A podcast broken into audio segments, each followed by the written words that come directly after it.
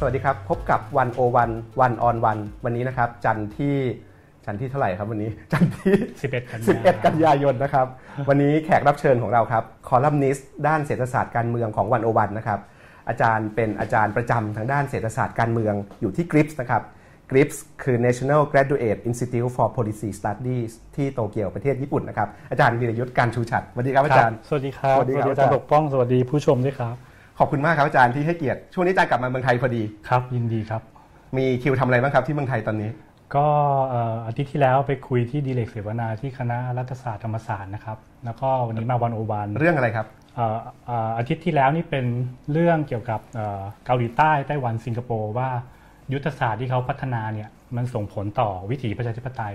ยังไงบ้างนะครับ ก็สนุกดีครับมีคือการยุทธศาสตร์การพัฒแลเปลี่ยนนาเนี่ยมีส่วนสำคัญในการกำหนด การเมืองใช่ชีวิตทางการว่าไงเมืองของแต่ละประเทศ ใช่เศรษฐกิจมากำหนดการเมืองยังไงครับนั่นนั่นคือประเด็นหลักของอาทิตย์ที่แล้ว ซึ่งก็มีการถ่ายทอดสด แล้วก็มีการเก็บเทปไว้นะครับ ท่านผู้ชมที่สนใจสามารถไปชมได้ที่เว็บไซต์ของศูนย์ วิวิจัจัยยดิดิเรเรกกชัชัยนานยามมของคครับณะรัฐศาสตร์มหาวิทยาลัยธรรมศาสตร์นะครับที่อาจารย์ประจักษ์ก้องกิรติ เป็นผู้อำนวยการแล้วก็เป็นคนรันศูนย์อยู่นะครับครับ แล้วหลังจากวันนี้เรามาคุยกันหลัแล้งวจากวันนี้สัปอาจารย์ยังมีงานใหญ่อีกงานหนึ่งที่รออยู่คืองานสัมมครันาบประจำปีของธนาคารแห่งประเทศไทยใช่ครับวงนั้นจะเป็นเรื่องอะไรครับ ก็จะเป็นวันที่ 18 19เอ่อกันยายนนะครับจันทร์กับอังคาร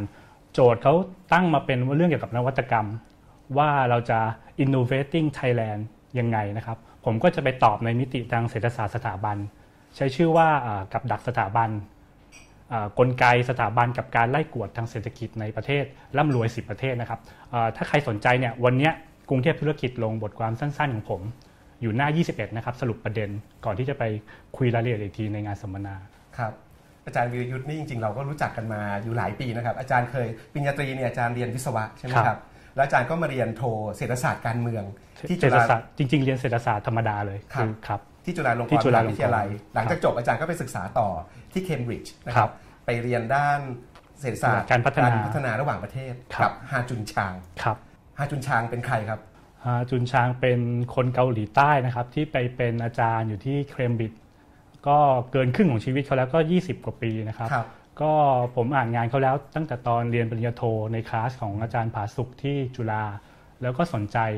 เอ่อวิธีคิดเอ่อมันตื่นเต้นมากว่าเราจะสามารถ เอ่อเอาเศรษฐศาสตร์กับการเมืองมาเชื่อมกันยังไง แล้วเอาไปมองโลกการพัฒนายังไง เพราะผมตอนผมเรียนเศรษฐศาสตร์ตอนแรกเนี่ยคำถามที่ผมสนใจมากก็คือทำไมบางประเทศถึงยากจนทำไมบางประเทศถึงร่ำรวยได้ แล้วเสือเศรษฐกิจที่ขึ้นมาใหม่ๆ อย่างเอเชียทำไมถึงขึ้นมาเทียบเท่ากับประเทศตะวันตกได้ พวกเนี้ยเป็นคำถามที่ขับให้ผมอยากไปหาคำตอบเพิ่มตอนเรียนปริญญาเอกครับครับ แล้วอาจารย์ก็เรียนกับฮาจุนชางทำวิทยานิพนธ์กับเขาครับแล้วในช่วงปีที่แล้วก็ได้แปลงาน แปลผลงานอ๋อชิ้นแรกครับของฮาจุนชางเป็นภาษาไทยด้วยนะครับครับ ก็คือเศรษฐศาสตร์ฉบับทางเลือกครับหรือ Economics a User Guide อาจารย์ครับเป็นคนแปล หนังสือเล่มนี้เป็นยังไงครับ มันมันน่าสนใจยังไงอืม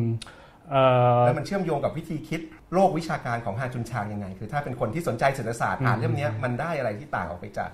จากครับเล่มอื่นจริง ๆ เล่มเนี้ยเล่มเศรษฐศาสตร์ฉบับทางเลือกเนี่ยพยายามที่จะเป็นเหมือน textbook ท ทางเศรษฐศาสตร์เลย แต่ให้กับทั้งคนนอกวงการ และนักเรียนเศรษฐศาสตร์เบื้องต้นนะครับ ก็จะศึกษาประวัติศาสตร์ทุนนิยมไล่มาตั้งแต่อดีตศตวรรษที่ 17 18 จนถึงปัจจุบัน วิกฤตเกิดขึ้นได้ยังไง มีวิธีคิดทางเศรษฐศาสตร์อยู่กี่สำนักอะไรเงี้ยก็จะให้ภาพรวมสำหรับให้อาวุธติดอาวุธให้กับคนที่คนทั่วไปสามารถเอาไปเป็นแว่นตา เอาไปเป็นเครื่องมือในการมองโลกทั้งทางเศรษฐกิจและทางการเมืองได้ครับครับ เดี๋ยวเราคงจะได้มาคุยกันเรื่องเครื่องมือเนี้ยนะครับครับ เพราะว่าครับมีท่านผู้ชมผู้อ่านหลายคนนะครับ เขียนมาชวนอาจารย์วีรยุทธ์คุยเกี่ยวกับเรื่องแว่นตาในการมองโลกมองเศรษฐกิจแบบเศรษฐศาสตร์การเมือง แต่ว่าเพื่อให้บางคนที่อาจจะยังไม่ได้คุ้นเคยกับประวัติอาจารย์วีรยุทธ์เนี่ยนะครับได้ทราบเรื่องการทำงานของอาจารย์สักหน่อย ตอนนี้อาจารย์ก็ทำงานอยู่ที่ญี่ปุ่นนะครับครับทำงานอยู่ที่ GRIPS GRIPS เนี่ยมันเป็นสถาบันวิชาการสถาบันวิจัยที่โดดเด่นแตกต่างจากที่อื่นยังไงครับครับ กริปส์เนี่ยเป็นมหาวิทยาลัยที่เปิดสอนระดับเอ่อปริญญาโทกับปริญญาเอกนะครับ เน้นเฉพาะทางไปด้านการศึกษานโยบายสาธารณะนะครับ ก็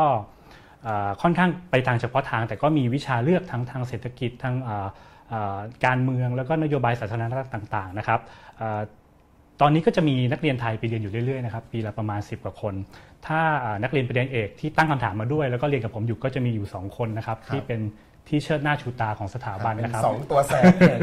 แห่งวงการนะครับจากศาสตร์บ้านเราเนี่ยจากรั้วแม่รั้วโดมครับกับรั้วจุฬาลงกรณ์นะครับครับจากเอ่อคนแรกก็คือตรินอัยยาลานะครับครับกำลังมาเรียนปริญญาเอกอยู่ ตอนนี้ก็เอ่อเพิ่งจบปีที่ 2 ไปนะครับครับ ก็เป็นอาจารย์อยู่ที่มหาวิทยาลัยวลัยลักษณ์นะครับครับ อีกคนหนึ่งที่มาเรียนแล้วเพิ่งจบปีหนึ่งไป ก็คืออาจารย์แบงค์งามอรุณโชตนะครับซึ่งเป็นอาจารย์อยู่ที่เอ่อพระจอมเกล้าธนบุรีนะครับครับ ก็สองคนนี้ก็ทำให้มหาวิทยาลัยเราเป็นที่รู้จักมากขึ้นในครับวงการสังคมอาจาศารสย์ตแบงร์ค์ไทก็ยกำลังคจะรับแต่งงานด้วยนะครับ แสดงความยินดีกับอาจารย์แบงค์ออกอากาศด้วยครับครับแล้วตัวตัวตัวกริฟเองเนี่ยครับโจทย์ในเชิงวิชาการที่เขาสนใจเนี่ยคืออมเป็นเรื่องนโยบายสาธารณะเลยครับแล้วก็เน้นไปที่ศึกษาเรื่องเอเชียตะวันออกไหมหรือว่าถ้าโดยโดยตัวอาจารย์นะครับก็จะมีอาจารย์ญี่ปุ่นเยอะอาจารย์ต่างชาติสักสิบกว่าคน ก็เราเน้นไปที่การศึกษาเชิงนโยบาย แต่ว่าญี่ปุ่นเนี่ยก็พยายามจะมีโมเดลของตัวเองขึ้นมา เป็นทางเลือกในการพัฒนาให้กับเอ่อประเทศกำลังพัฒนาต่างๆนะครับเขาก็จะพยายามเสนอทางเลือกนอกเหนือไปจากโมเดลแบบอเมริกันเอ่ออย่างตอนนี้เราก็พยายามเอ่อรับสมัครนักเรียนจากแอฟริกาเอเชียตะวันออกเฉียงใต้เอเชียกลางมากขึ้น เพื่อที่จะนำเสนอโมเดลการพัฒนาทางเลือกต่างครับๆครับเดี๋ยววันนี้ครับใครที่ฟังอาจารย์วีระยุทธแล้ว หรืออ่านอาจารย์วีระยุทธจาก One-O-One ถ้าสนใจ ในโจทย์ที่อาจารย์วีระยุทธสนใจ หรืออยากเป็นลูกศิษย์อาจารย์วีระยุทธก็ลองเข้าไปที่เว็บไซต์ GRIPS นะครับอ๋อแล้วลองไปได้ดูครับว่าสนใจไหมแล้วลองสมัครไปเรียนดูนะครับ ก็มีโจทย์หลายโจทย์ที่ที่น่าสนใจนะครับท่านผู้ชมครับ เรากำลังคุยกับดร.วีระยุทธ กาญจน์ชูฉัตรนะครับ อาจารย์ด้านเศรษฐศาสตร์การเมืองจาก GRIPS ประเทศญี่ปุ่นนะครับ อาจารย์สนใจด้านเศรษฐศาสตร์กระแสหลักเอ้ยอาจารย์อาจารย์สนใจด้านเศรษฐศาสตร์การพัฒนาเศรษฐศาสตร์นอกกระแสหลักนะครับเศรษฐศาสตร์ทางเลือกต่างๆ เศรษฐศาสตร์สถาบันนะครับ การพัฒนาในเอเชียตะวันออกเอเชียตะวันออกเฉียงใต้นะครับ ก็อยากจะชวนผู้ฟังผู้ชมทุกท่านนะครับ เขียนมาคุยกับอาจารย์ได้นะครับ เราจะเราจะเอาคำถามมาถามอาจารย์กันนะครับ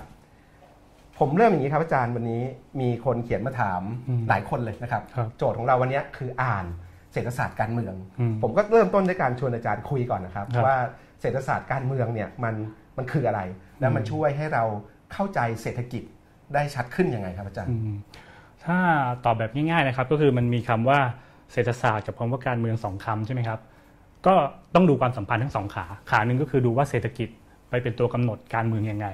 ก็จะมีโจทย์ว่า เช่น ตั้งคำถามว่าเอ้ยยุทธศาสตร์การพัฒนาที่แต่ละประเทศเลือกใช้เนี่ยมันไปส่งผลต่อการพัฒนาประชาธิปไตยยังไง เป็นต้นนะครับ ส่วนอีกขาหนึ่งก็เอาการเมืองมาดูว่าการเมืองเนี่ยไปส่งผลต่อเศรษฐกิจยังไง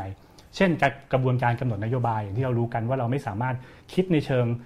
วิทยาศาสตร์หรือเชิงเทคนิคอย่างเดียวได้ แต่มันมีเรื่องของการเมืองเข้ามากำกับ ว่านโยบายบางอย่างออกไม่ออกออกแล้วบังคับใช้ไม่บังคับใช้เนี่ยพวกเนี้ยเศรษฐศาสตร์การเมืองจะอธิบายได้ ว่าไงก็คือศึกษาความสัมพันธ์ เศรษฐกิจขาหนึ่งกับการเมืองอีกขาหนึ่งทั้งขาไปและขากลับ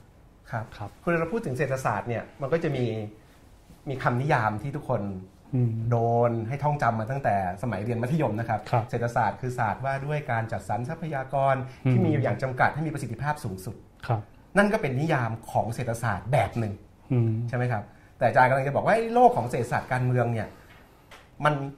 โลกของเศรษฐศาสตร์มันมีนิยามที่มันหลากหลายกว้างขวางกว่านั้นอืมมันมีสำนักที่มันหลากหลายกว่านั้นครับใช่ไหมครับไม่ไม่ได้มีแต่เฉพาะเศรษฐศาสตร์ที่ว่าด้วยการจัดสรรทรัพยากรอย่างเดียวอืมอืมเราเข้าใจผ่านเข้าใจเศรษฐกิจผ่านแว่นตาที่หลากหลายได้ได้ได้มากขึ้นอืม หนังสือฮาจุนชางเองก็บอกแบบนั้นครับก็เลยอยากชวนให้อาจารย์คุยให้ให้คนที่ชมอยู่เนี่ยมองเห็นความรุ่มรวยของอืมอืมวิชาเศรษฐศาสตร์หน่อยให้เห็นว่าเอ๊ะวิธีการความเข้าใจเศรษฐกิจเนี่ยเรามองผ่านแว่นตา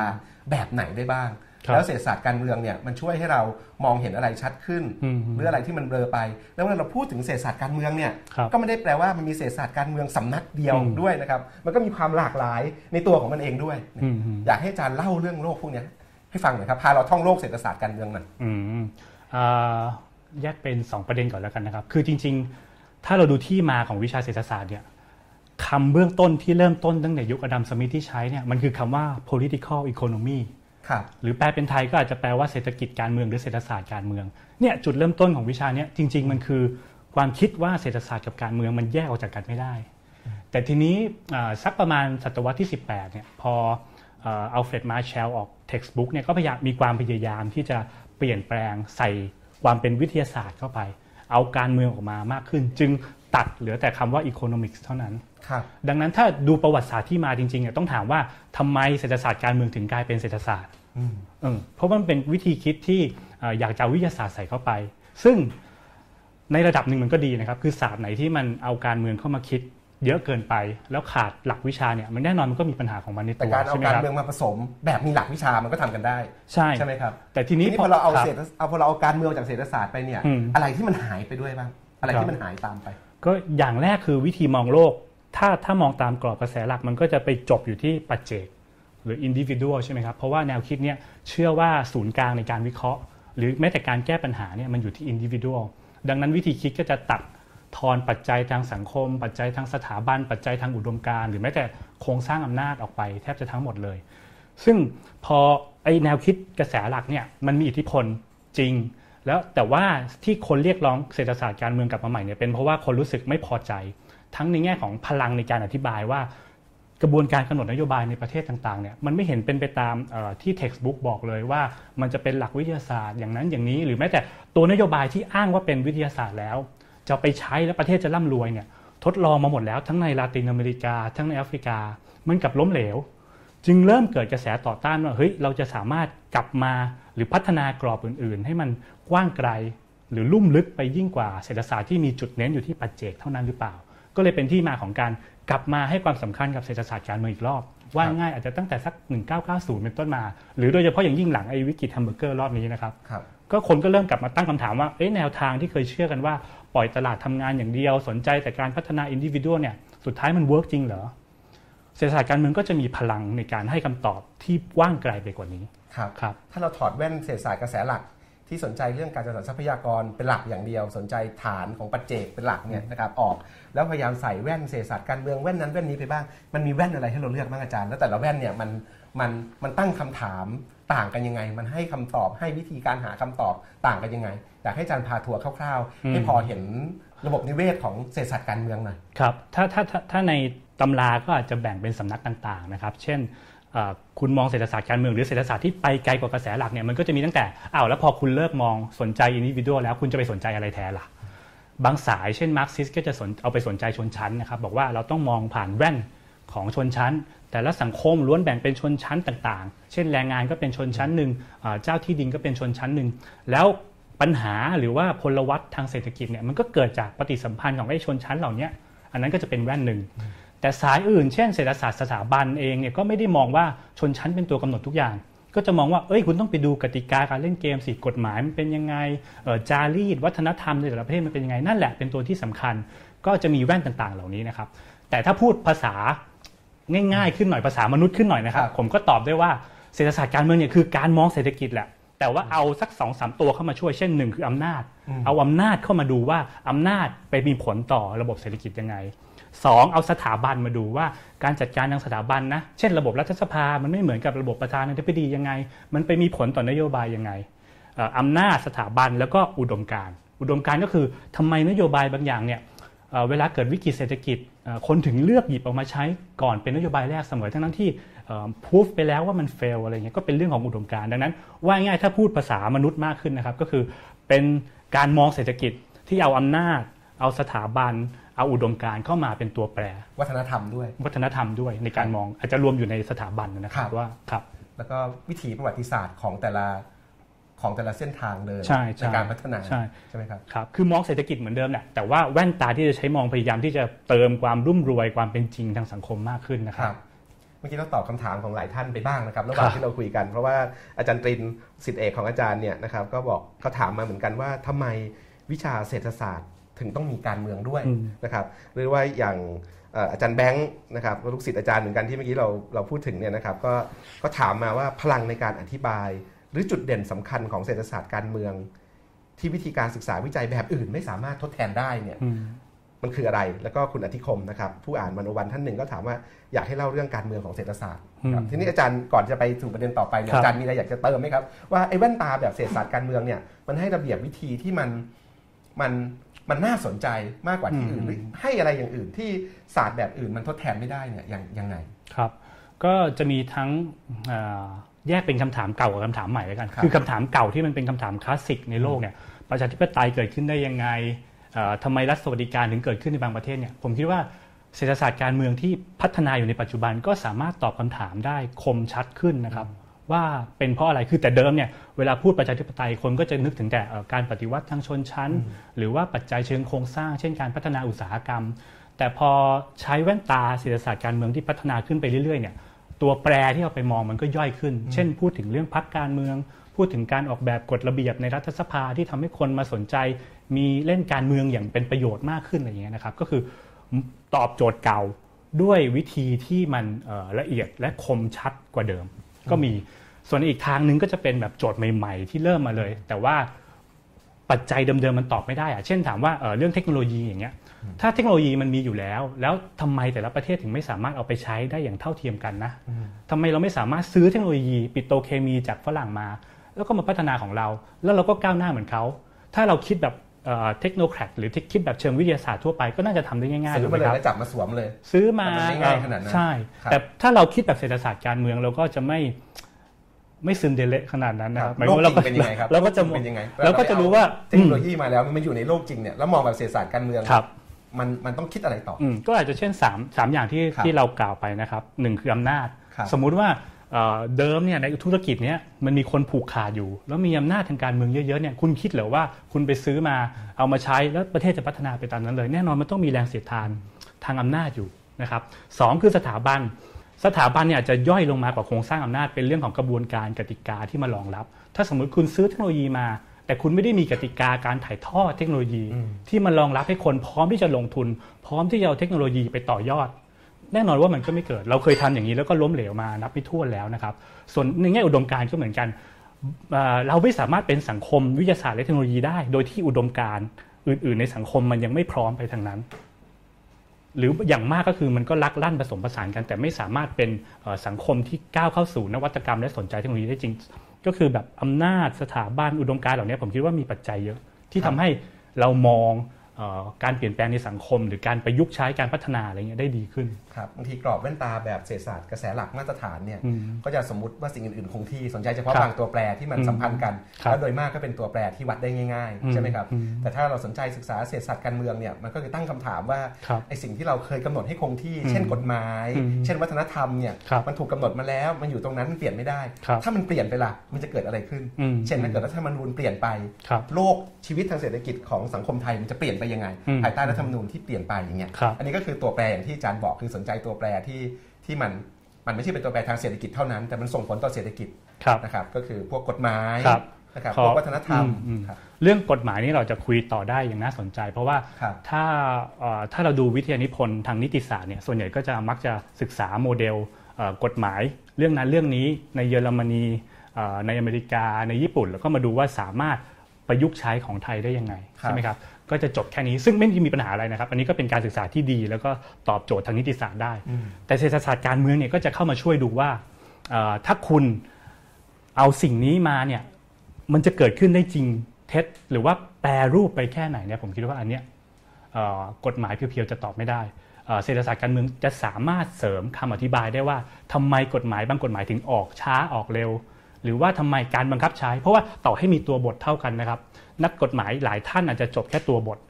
แต่ว่าเศรษฐศาสตร์การเมืองจะดูต่อว่าตัวบทถูกบังคับใช้ยังไง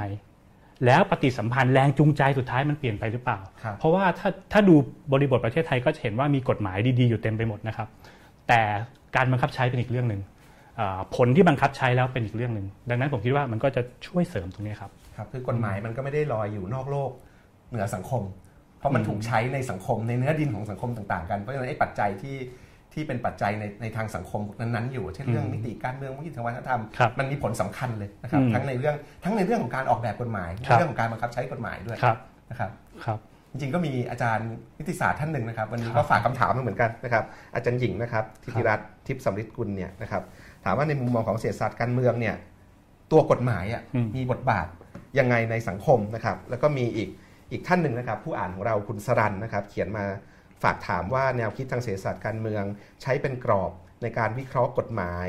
วิเคราะห์หลักสิทธิมนุษยชน และวิเคราะห์หลักนิติธรรมหรือ rule of law ยังไงครับ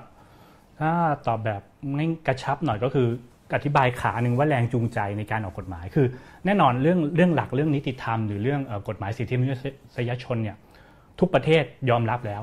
นะครับไม่สามารถมีประเทศไหนที่บอกว่าเราจะไม่มีกฎหมายนี้ แต่ถ้าถามว่าแรงจูงใจในการออก หรือวิธีการเขียนตัวบท ทั้งว่าจะซ่อนอะไรอยู่ไว้ข้างใน หรือว่าจะละเว้นบางข้อยังไงเนี่ยผมคิดว่าเศรษฐศาสตร์การเมืองเรื่องของอำนาจเรื่องของกลไกทางสถาบันเรื่องของอุดมการเนี่ยจะช่วยให้เราเข้าใจว่าแรงจูงใจในการออกกฎหมาย ต่อให้เรารู้โมเดลจากต่างประเทศแล้ว แต่สุดท้ายแรงจูงใจในการออกจริง ๆ จะเป็นยังไง นั่นขาหนึ่งนะครับ อีกขาหนึ่งก็เป็นเรื่องของบังคับใช้ว่ากฎหมายตัวนี้ออกมาแล้ว สุดท้ายบังคับใช้มันลักลั่น ข้ามพื้นที่ข้ามชนชั้น ข้ามกลุ่มผลประโยชน์ต่างๆยังไง ผมคิดว่าอันเนี้ยเศรษฐศาสตร์การเมืองจะมีพลัง และเป็นจุดเด่นของตัวเศรษฐศาสตร์การเมืองเองในการเสนอพลังอธิบายนะครับครับเราคุยกันไปแล้วว่าตัวตัวการเมืองเนี่ยมันสำคัญยังไงกับการทำความเข้าใจเศรษฐกิจหรือเศรษฐศาสตร์นะครับตัวกฎหมายสำคัญยังไง คุณอธิคมถามว่าแล้วถ้ามองอีกด้านหนึ่งล่ะ การเมืองของเศรษฐศาสตร์ล่ะเป็นยังไง อยากให้เล่าให้ฟังหน่อยว่ามันมีการเมืองอะไรในเศรษฐศาสตร์เราพูดถึงการเมืองที่ว่าเนี่ยคงไม่ใช่แค่ การเมืองเรื่องการสู้กันในระบบเลือกตั้งอย่างนั้นนะครับเพราะจริงๆการเมืองมันก็เป็นเรื่องของการต่อสู้ทางอุดมการณ์ด้วยการต่อสู้กันของคำนิยามต่างๆ การต่อสู้กันทางความคิดต่างๆ ในเศรษฐศาสตร์เนี่ยมันสู้อะไรกันข้างใน มันมีการเมืองอะไรอยู่ข้างใน ซับซ้อนเหมือนกันนะครับ แต่ถ้าตอบอให้ตอบเร็วๆ ก็น่าจะคิดว่าเศรษฐศาสตร์เนี่ยมันเป็นการเมืองตรงที่มันพยายามเอาการเมืองออกไปนี่แหละ คือไอ้ความพยายามเคลมว่าเราไม่มีความเป็นการเมืองไอ้นี่แหละคือ very political หรือเป็นจุดที่เป็นการเมืองที่สุดของเศรษฐศาสตร์เลย เพราะว่าอย่าลืมว่าต่อให้คุณนิยามง่าย ๆ ว่ามันคือการจัดสรรทรัพยากร แต่การจัดสรรทรัพยากรทรัพยากรใหม่เนี่ยมันก่อให้เกิดอำนาจมันเปลี่ยนแปลงไปในสังคมเยอะมากอำนาจทางเศรษฐกิจอำนาจทางการเมืองอำนาจทางสังคมมันเปลี่ยนแปลงไปตาม การจัดสรรทรัพยากรทั้งนั้น ดังนั้นต่อให้คุณยึดนิยามมาตรฐานเนี่ยมันก็มีผลอยู่ดี คุณหลีกเลี่ยงไม่ได้นะครับ แต่อีกทางหนึ่งก็จะเป็นเรื่องของการพอพยายามที่จะไม่เป็นการเมือง หรือหรือศัพท์เทคนิคเราจะเรียกว่า depoliticize พยายามจะเอาการเมืองออกไปจากเศรษฐศาสตร์เนี่ยนะครับ ก็จะมีผลตามมาอีกหลายอย่าง เช่น คุณจะไม่เข้าใจว่าสิ่งที่นโยบายที่คุณเสนอเนี่ยจริง ๆ แล้วมันมีนัยยะหรือ implication ทางนโยบายหรือต่อสังคมยังไง ถ้ายกตัวอย่างง่าย ๆ ก็อย่างเช่นในในเศรษฐศาสตร์กระแสหลักเนี่ยมันจะมีหลักหลักหนึ่งที่เรียกว่า Pareto ที่เราเชื่อว่านโยบายทางสังคมที่ที่จะทำให้เป็นประโยชน์กับคนเนี่ยมันต้องไม่ทำร้ายใครเลยมันต้องทำให้บางคนดีขึ้น แต่คนทั้งหมดเนี่ยจะต้องไม่แย่ลง ถ้าถามว่าเราเสนอหลักแค่นี้โดยพยายามเคลมว่ามันเป็นหลักวิทยาศาสตร์แล้วนะมันเป็นหลักวิชาแล้วเนี่ยถามว่ามันฟังดูดีไหมมันก็ฟังดูดี แล้วเป็นหลักการที่เราน่าจะยอมรับกันได้ปัญหาคือถ้าไงก็ไม่ต้องทำอะไรเลย ใช่ปัญหาคือถ้าคุณยึดนโยบายนี้สุดท้ายคุณจะไม่สามารถทำอะไรได้เลย เพราะว่าแทบจะไม่มีนโยบายไหนในโลกเลย ที่ไม่ทำ ส่งผลลบต่อใคร คือนโยบายทุกอย่างมีผลทางบวกทางลบต่อคนในสังคมทั้งสิ้นนะครับ เพราะฉะนั้นไอ้หลักวิชาต่างๆเนี่ยมันก็มีอคติบางอย่างแฝงอยู่ข้างหลัง อย่างถ้าเกิดเรายึดหลักพาเรโตแบบที่อาจารย์เล่าให้ฟังมาแบบสายเข้มเลยเนี่ยนะครับมันก็จะไม่มีนโยบายไหนหรอกที่ออกมาแล้ว ไม่มีใครแม้แต่คนเดียวที่แย่ลงไปเลย เขาก็บอกว่านั่นแหละ คืออคติเป็นอคติที่ทำให้อยู่เฉยๆอคติที่เป็นผล ผลได้ของคนที่ได้ได้อยู่แล้ว ที่ได้มากกว่าคนอื่นอยู่แล้ว ที่เขาเรียกว่า status quo bias ใช่ใช่ไหมครับ ดังนั้นก็คือการปฏิรูปหรือเปลี่ยนแปลงอะไรคุณพยายามเคลมว่าคุณไม่เป็นการเมือง แต่ก็จริงคือคุณสนับสนุนโครงสร้างที่มันเป็นอยู่ให้มันดำรงต่อไป อันนี้แหละคือการเมืองแล้วแล้วตอนนี้หลักๆ ในวงการเศรษฐศาสตร์ปัจจุบันเนี่ยอะไรเป็นอะไรเป็นการเมืองใหญ่เขาเถียงอะไรกันอยู่เขาสู้กันยังไงอยู่ ถ้าเรานิยามว่าการเมืองมันคือการพยายามแข่งกันช่วงชิงอำนาจนำในการนิยามในการในการ ยึดกลุ่มอุดมการครอบงำในเชิงหลักคิดเนี่ยในสมรภูมิเศรษฐศาสตร์ตอนเนี้ยนักเศรษฐศาสตร์ต่างสำนักกันเขาสู้กันเรื่องอะไรกันอยู่ครับ อืมตัวใหญ่จะไม่คุยกันพวกเราก็คุยกันเองอะไรอย่างเงี้ยใช่ไหมครับนักเศรษฐศาสตร์ต่างสำนักนี่คุยกันยากครับผมเคยไปงานบางงานเนี่ยเป็นนักเศรษฐศาสตร์แรงงานสองคน คนหนึ่งถามคนหนึ่งว่าทำอะไรอยู่คนหนึ่งบอกว่าทำเรื่องไมโครเลเบอร์อีกคนบอกว่าทำเรื่องไมโครเลเบอร์เสร็จแล้วก็เดินแยกออกจากกันไป คือ มันมีความแบ่งแยกอยู่เยอะในในในในวิชาเศรษฐศาสตร์นะครับ และส่วนใหญ่แทบจะไม่ได้คุยกันข้ามสายเท่าไหร่ แต่ถ้าถามว่าแต่ถ้าโจทย์โจทย์ร่วมกันเนี่ยนะครับ ก็จะเป็นเชิงประเด็นใหม่ ๆ ทางสังคม เช่นคำว่า middle income trap หรือรายได้กับดักรายได้ปานกลาง ที่กำลังที่เสนอว่าประเทศส่วนใหญ่ในโลกเนี่ยเติบโตจากประเทศยากจนมาแล้วล่ะแล้วกลายเป็นประเทศรายได้ขนาดกลาง ไทยมาเลเซีย อินโดนีเซียก็อยู่ในกลุ่มนี้ แต่ทำไมถึงไม่สามารถก้าวขึ้นไปเป็นประเทศรายได้ระดับสูงทำไมถึงยังอยู่ในกับดักรายได้ปานกลางอยู่อันนี้ก็จะเป็นโจทย์ที่เศรษฐศาสตร์แต่ละสำนักพยายามจะหาคำตอบร่วมกันเป็นต้นนะครับ ก็แต่ละก็จะใช้แว่นมองต่างกันไป ครับยกตัวอย่างอาจารย์ยกตัวอย่างดีเลยครับอาจารย์ยกตัวอย่างถึง middle income trap กับดักรายได้ปานกลาง เมื่อสัปดาห์ที่แล้วเราชวนดรพิพัฒน์ เหลืองนรมิตชัยมาคุยครับก็มีคนมาชวนคุยเรื่องนี้เยอะเลยครับอืมว่าเราจะแก้ปัญหากับดักรายได้ปานกลางยังไงอืมซึ่งคำตอบจากสัปดาห์ที่แล้วเนี่ยโฟกัสกันส่วนใหญ่อืมอยู่ที่ทำยังไงมันจะทำให้คนไทยเก่งขึ้นอืมทำไงถึงจะมี productivity หรือผลิตภาพมากขึ้นนะครับในกระบวนการผลิตของไทยต่างพวกเนี้ยนะครับ อย่างเงี้ยอาจารย์ศึกษาเรื่องพวกนี้มาเหมือนกันครับในมุมเศรษฐศาสตร์การเมืองเนี่ยมันให้ให้คำตอบอะไรนะครับที่ต่างไปจากเศรษฐศาสตร์กระแสหลักไหมเวลาเรามองถึงการพาประเทศออกจากกับดักรายได้ปานกลาง ครับจริงๆอันนี้เป็นโจทย์ใหญ่ผครัมบพยายามจะค่อยๆเสนอคุยนะครับเสนออยู่ในในครับเอ่อสัมมนาวิชาการของครับ เอ่อธนาคารแห่งประเทศไทยสัปดาห์หน้าจะได้เห็นภาพเลยเพราะว่าคือเนี่ยภาพมันใหญ่มาก บางคนที่ดูกันอยู่เนี่ยก็อาจจะเป็นนักเศรษฐศาสตร์จำนวนหนึ่งครับใช่ไหมครับผมอืม คิดว่าเออถ้าเกิดเราดูว่าเอออันเนี้ยคือสิ่งที่ conventional ครับ เศรษฐศาสตร์เขาเสนอนะคครัรับบ แต่ว่าถ้าเป็นเศรษฐศาสตร์การเมืองมองเนี่ยมันจะมองเห็นมิติที่มันมันไปต่อไปไกลขึ้นยังไง ผลิตภาพเนี่ยเป็นเรื่องจำเป็นและเป็นหัวใจจริงนะครับครับอ่าอันเนี้ยผมอันนั้นคิดว่าไม่ต่าง ไม่ต่าง แล้วก็คิดว่าที่ธนาคารแห่งประเทศไทยจัดประเด็นเรื่องนี้มาเป็นอ g e n d a หลักเนี่ยผมคิดว่าเป็นเป็นแนวทางที่ดี และผมเห็นด้วยนะครับอ่าแต่ผมมองผ่านแว่นเศรษฐศาสตร์การเมืองหรือเศรษฐศาสตร์สถาบันต่อเนี่ยก็ต้องตอบว่าถ้าเราจะหนุนผลิตภาพเนี่ยเราต้องคิดให้ไปไกลกว่าเรื่องของการแข่งขันในตลาด เพราะว่าการแข่งขันในตลาดเนี่ยมันอาจจะนำไปสู่อะไรก็ได้ ขึ้นกับกติกาที่คนไปกำหนดอีกทีหนึ่ง อืมอย่าไปเราไม่สามารถตั้งสมมติฐานได้นะครับ ว่าเรามีตลาดตลาดหนึ่งแล้วเราปล่อยให้เกิดการแข่งขันมากที่สุด แล้วมันจะทำให้ประเทศก้าวหน้า ผมคิดว่าอันเนี้ยเศรษฐศาสตร์สถาบันจะช่วยตอบได้ว่าไม่จำเป็น และอาจจะไปผิดทางด้วย เช่น ในบางในบางตลาดการแข่งขันไปเป็นการตัดราคาระหว่างกันและกัน และสุดท้ายก็นำไปสู่การล้มละลาย และไม่ได้พัฒนาคุณภาพ แม้ว่าคุณจะปล่อยให้มันแข่งขันอย่างเสรีแล้วทำไมในบางตลาดเอ่ออันเนี้ย ผมก็จะตอบว่ามันขึ้นกับยุทธศาสตร์การพัฒนาด้วย คุณต้องการอะไรจากตลาดนั้นๆ เช่นเอ่อในบางตลาดเราต้องการสร้างบริษัทขนาดใหญ่เราก็ต้องส่งเสริมสเกลถูกไหมครับ ต้องพยายามออกแบบกติกาให้เอ่อการแข่งขันเนี่ยนำไปสู่การสร้างสเกลมากขึ้น ก็อาจจะต้องคุยไปถึงว่าต้องเป็นตลาดผู้ผลิตน้อยรายไหมแต่ทำยังไงให้มีการแข่งขันกันอยู่ต่อเนื่องเพื่อรักษาสเกลให้มันอิงกับตลาดส่งออกได้ อย่างเงี้ยก็คือการแข่งขันแบบหนึ่งแต่ในบางอุตสาหกรรม เราอาจจะอยากส่งเสริม SME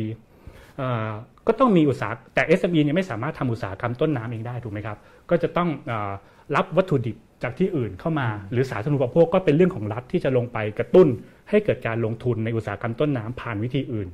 โจทย์ก็จะเป็นเรื่องของการสร้างเครือข่าย ว่าเครือข่าย SME กับการเอ่อเชื่อมโยงกันของสินค้าต้นน้ำกลางน้ำปลายน้ำจะเป็นยังไง โจทย์ของการแข่งขันก็จะเป็นอีกแบบหนึ่ง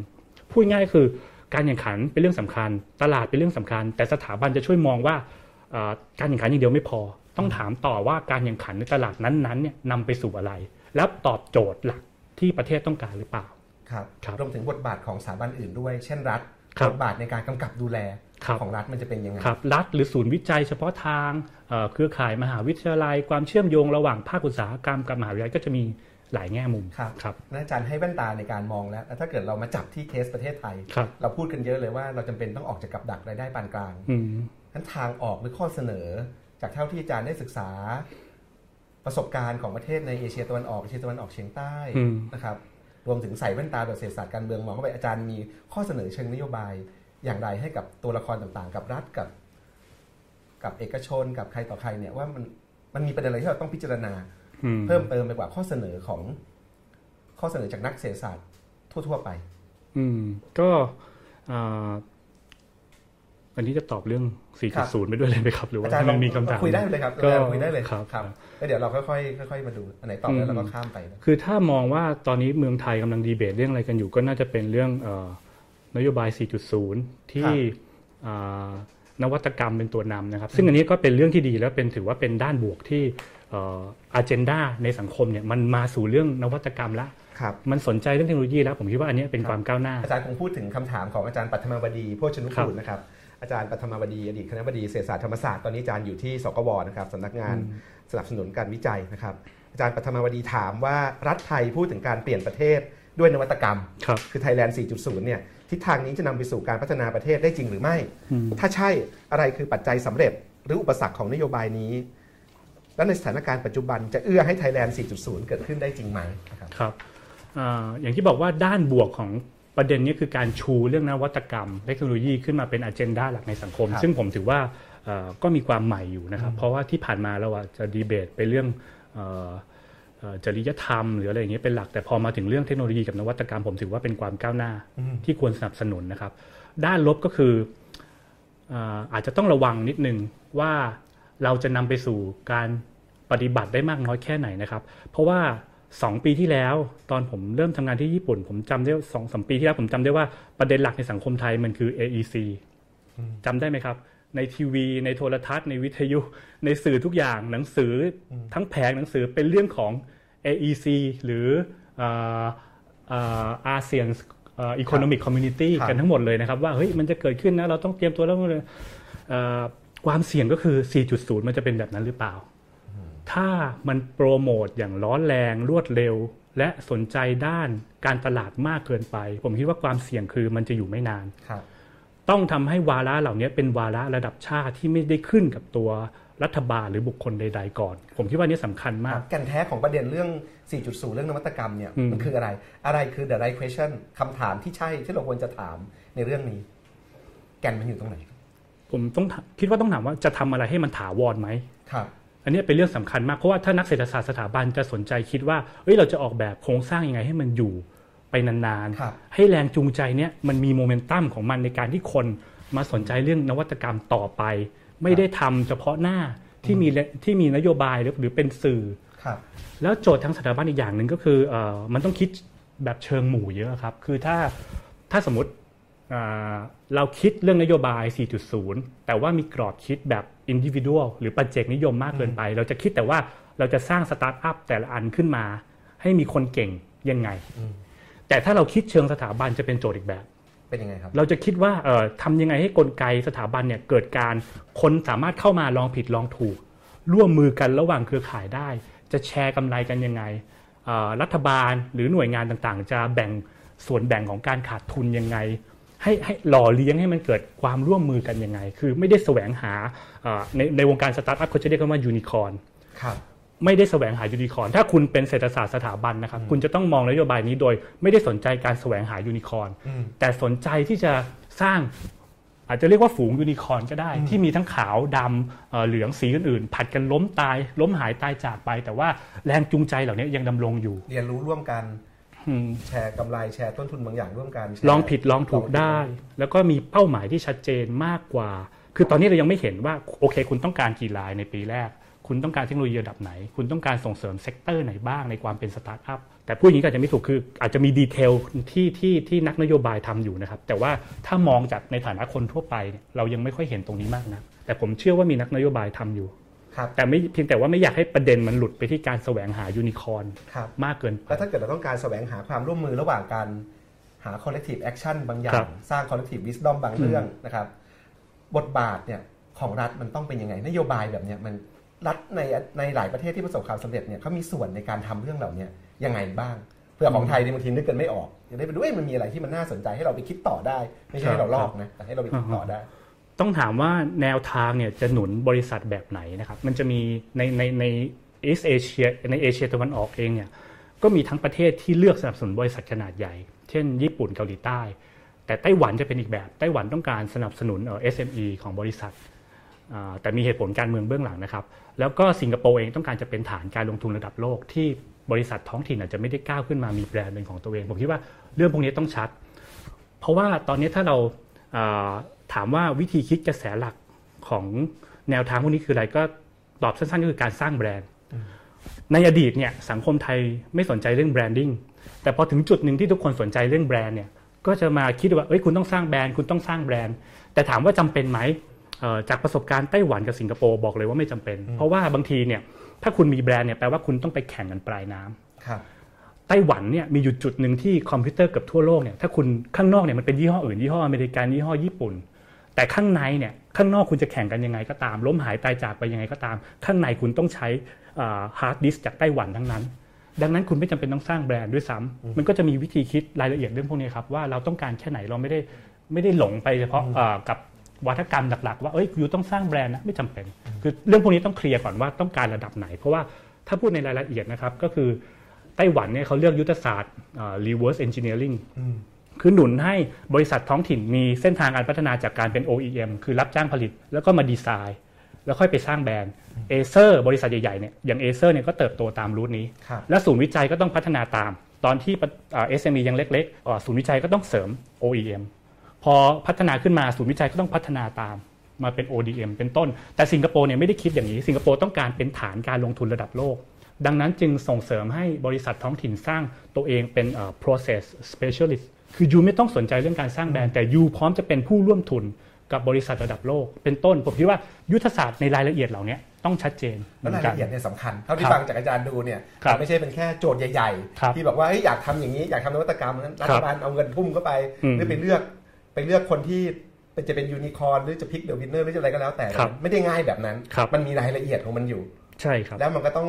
ต้องมีความต่อเนื่องกแบบให้มันเหมาะสมต้องมีความต่กัอบปเนื่ระองเทศครับนั้นแล้วก็มีความต่อเนื่องครับทำให้ถาวรครับสนใจเรื่องเชิงโครงสร้างอืมสนใจพ้นไปจากปัจเจกรอดครับเจ้าเดียว แต่ทำไงให้มันเกิดพลังรวมหมู่ และต้องคุยเรื่องเชิงตัวเลขให้ชัดเจนด้วยถ้าเพราะประสบการณ์ถ้าเราดูจากเอ่อไต้หวันหรือโดยเฉพาะสิงคโปร์เนี่ยมีวิธีคิดเชิง material หรือว่าเวลาคุณจะดึงคนหรือเวลาคุณจะสร้างบริษัทเนี่ยคุยเรื่องผลประโยชน์กันอย่างชัดเจน บริษัทต้องลงทุนเท่าไหร่ คุณจะได้เท่าไหร่ คุณจะดึงพนักงานมาจากต่างประเทศยังไง ให้ให้เบรนเดนมันไหลกลับมาอืมหรือ reverse brain drain กลับมาประเทศคุณจะจ่ายเท่าไหร่ ผมคิดว่าสังคมไทยการจัดการเรื่องเทคโนโลยีเนี่ยต้องให้ความสำคัญกับมิติทางนี้ด้วย แทนที่จะมองเห็นแต่ว่าเอ่อคนทำอะไรเพราะอยากทำทุกคนอยากเป็นสตีฟจ็อบส์แต่ว่าคุณถ้าคุณจะจัดการเชิงสถาบันเนี่ยคุณต้องคิดเรื่องการแบ่งปันผลประโยชน์อย่างจริงจังต้องกางตัวเลขกันเลยว่าคุณจะแบ่งผลประโยชน์ยังไง ถ้าชนะใครได้เท่าไหร่ ถ้าแพ้ใครต้องแบ่งปันเท่าไหร่ ผมคิดว่าเรื่องเนี้ยมีความสำคัญในในบริบทไทยมากครับครับแล้วอาจารย์ทิ้งโจทย์ที่เราคุยกันน้อยมากกันนะเรื่องพวกครับนี้ครับแต่เป็นโจทย์ที่อาจารย์บอกว่าสำคัญมากๆในครับบริบทของเมืองไทยนะครับ ผมกลับมาต่ออีกนิดนึงครับมีมีมีคนถามมานะครับ คุณพอเพียงนะครับ ถามมาว่าอยากให้อาจารย์อธิบายกรอบแนวคิดของเศรษฐศาสตร์สถาบันอืมองค์ความรู้ด้านเศรษฐศาสตร์สถาบันจะช่วยให้ข้อคิด เกี่ยวกับการทำให้เศรษฐกิจไทย มีการเติบโตที่นับรวมทุกคนหรือ inclusive growth เนี่ย อย่างไรนะครับ อาจารย์อิสกุลอุณหเกตนะครับจากเศรษฐศาสตร์ธรรมศาสตร์ก็ถามมาเรื่องสถาบันเหมือนกันนะครับ ผลลัพธ์ทางเศรษฐกิจที่เกิดจากปัจจัยเชิงสถาบันเนี่ยหลายปัจจัยนะครับ คือผลลัพธ์ทางเศรษฐกิจเนี่ยมันเกิดจากปัจจัยเชิงสถาบันหลายปัจจัย เราจะวัดคุณภาพของสถาบันแต่ละสถาบันได้อย่างไรอืมโจทย์เรื่องเศรษฐศาสตร์สถาบันพวกนี้อาจารย์ครับครับว่าไงครับอ่าเศรษฐศาสตร์สถาบันเนี่ยถ้าพูดง่ายๆว่ามันเกิดขึ้นมาได้ยังไง มันเกิดขึ้นมาเพราะคนเบื่อดีเบตเรื่องรัฐกับตลาดอืมคือไอ้ฝ่ายรัฐก็จะมัวแต่บอกว่ายูต้องใช้รัฐอ่า ต้องยอมให้รัฐเข้ามาแทรกแซงไอ้ฝ่ายตลาดก็บอกว่าห้ามแทรกแซงนะ ต้องปล่อยให้ตลาดทำงานอย่างเสรีอืมแรงจูงใจที่คนเริ่มคิดเรื่องเศรษฐศาสตร์สถาบันคือเบื่อไอ้ดีเบตสองฝั่งเนี้ยแล้วบอกว่าเฮ้ยมันมีอะไรอยู่ตรงกลางนะที่น่าศึกษาเยอะที่ทำให้ประเทศมันแตกต่างกันนะครับ แล้วก็เลยสถาบันเนี่ยก็คือการสนใจว่าแรงจูงใจของคนในสังคมมันเป็นยังไง ตัวอย่างที่ผมชอบยกง่าย ๆ ก็คืออาคุณจะข้ามถนน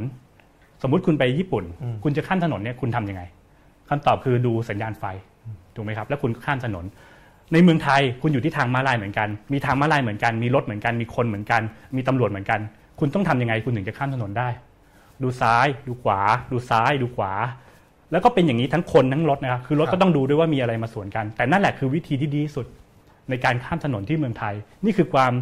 แตกต่างตัวอย่างง่ายๆ ของความต่างกันทางสถาบันว่าเราคาดหวังอะไรจากสังคมอืมเรามีแรงจูงใจอะไรในการทำเรื่องหนึ่งหนึ่ง ทีนี้พอมาแอพพลายในระดับประเทศมันก็จะเห็นละว่าเอ๊ะแล้วเรื่องการลงทุนเรื่องการศึกษาล่ะสมมุติถ้าคุณอยู่ในสังคมที่ให้ลูกออกมาทำงานตอนอายุ 10 ขวบเนี่ยมันเป็นประโยชน์จากครอบครัวมากกว่าที่จะส่งลูกเรียนมหาวิทยาลัยคำถามคือแล้วคนจะลงทุน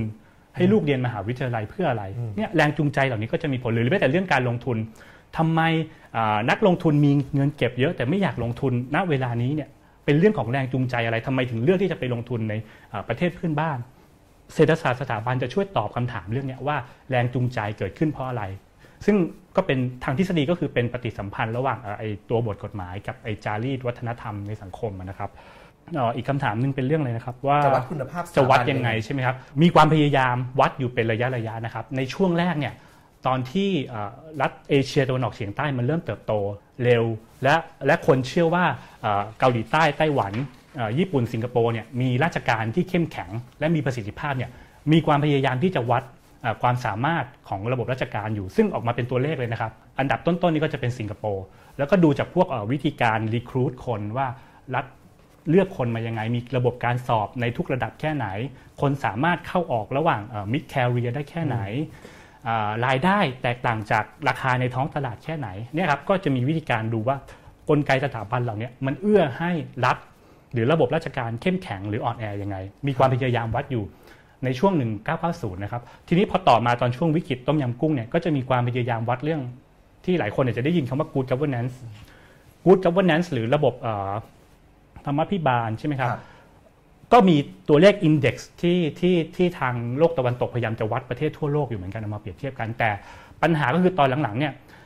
การวัด ผมคิดว่าการวัดภายในประเทศเนี่ยพอจะทำได้ คือวัดว่า ผ่านไป 5 ปี 10 ปีเนี่ยแต่ละประเทศเนี่ยกลไกเดิมมันดีขึ้นหรือเลวลง แต่ความซับซ้อนมันจะอยู่ที่เปรียบเทียบระหว่างประเทศ เพราะว่าในเวลาเดียวกันแล้วคุณดูว่าแต่ละประเทศมันเข้มแข็งแค่ไหนในมิติหนึ่งๆเนี่ยมันมันวัดยาก แล้วในงานวิจัยส่วนใหญ่ก็ยังคงใช้การสอบถามจากผู้เชี่ยวชาญ หรือนักธุรกิจใหญ่ ๆ ว่าคุณมองว่าประเทศนี้โปร่งใสแค่ไหนนะคุณมองว่าคุณอยากลงทุนในประเทศนี้มันยากหรือง่ายยังไง ยังเป็นลักษณะนั้นอยู่ ซึ่งภาษาวิชาการจะเรียกว่า subjective สูงนะครับทำให้ ผมคิดว่ามีความพยายามวัดอยู่ต่อเนื่อง แต่ที่พอจะดูได้ก็คือรายประเทศแต่การเปรียบเทียบระหว่างประเทศยังมีปัญหาอยู่พอสมควรมันวัดความรู้สึกของเขามากครับ ความรู้สึก เช่นเรื่องดัชนีคอร์รัปชันครับ บางทีก็ดูว่าเอ๊ะเขารู้สึกว่าประเทศเนี้ย วัดจากการความรู้สึกของตัวนักธุรกิจกับราชการอะไรเงี้ยซึ่งก็ยังยังยังไม่ค่อยน่าเชื่อถือมากนะครับครับ ครับ เราลองแวะไปเยี่ยมผู้ชมนะครับ ที่ฟังรายการอยู่ตอนนี้ไหมครับ มีคำถามบ้างไหมครับ คุณปัตยาสวัสดีอาจารย์นะครับ คุณอภิระเมธีนะครับ อาชีพหรือกิจการใดที่หน้า จอผมจะอ่านได้ไม่ไม่เต็มจอนะครับ ที่หน้าหน้าลงทุนสำหรับยุคนี้นะครับอาจารย์ลิตาบอกว่าฝากดูแลติ๊กด้วยนะคะคุณยานินนะครับ อยากขอความเห็นของอาจารย์ ต่อบทบาทในอนาคตของจีนในเวทีการเมืองโลก ที่เห็นว่าอาจจะมาแทนอเมริกาและยุโรปนะครับ ผลที่เกิดขึ้น ต่อโครงสร้างเศรษฐกิจในอนาคตจะเป็นอย่างไรนะครับคุณสูตรนะครับความมั่นคงของประเทศกับเศรษฐศาสตร์ไปด้วยกันในรูปแบบไหนนะครับคุณอังเจล่านะครับอาจารย์วิภาคเศรษฐศาสตร์การเมืองไทยปัจจุบันอย่างไร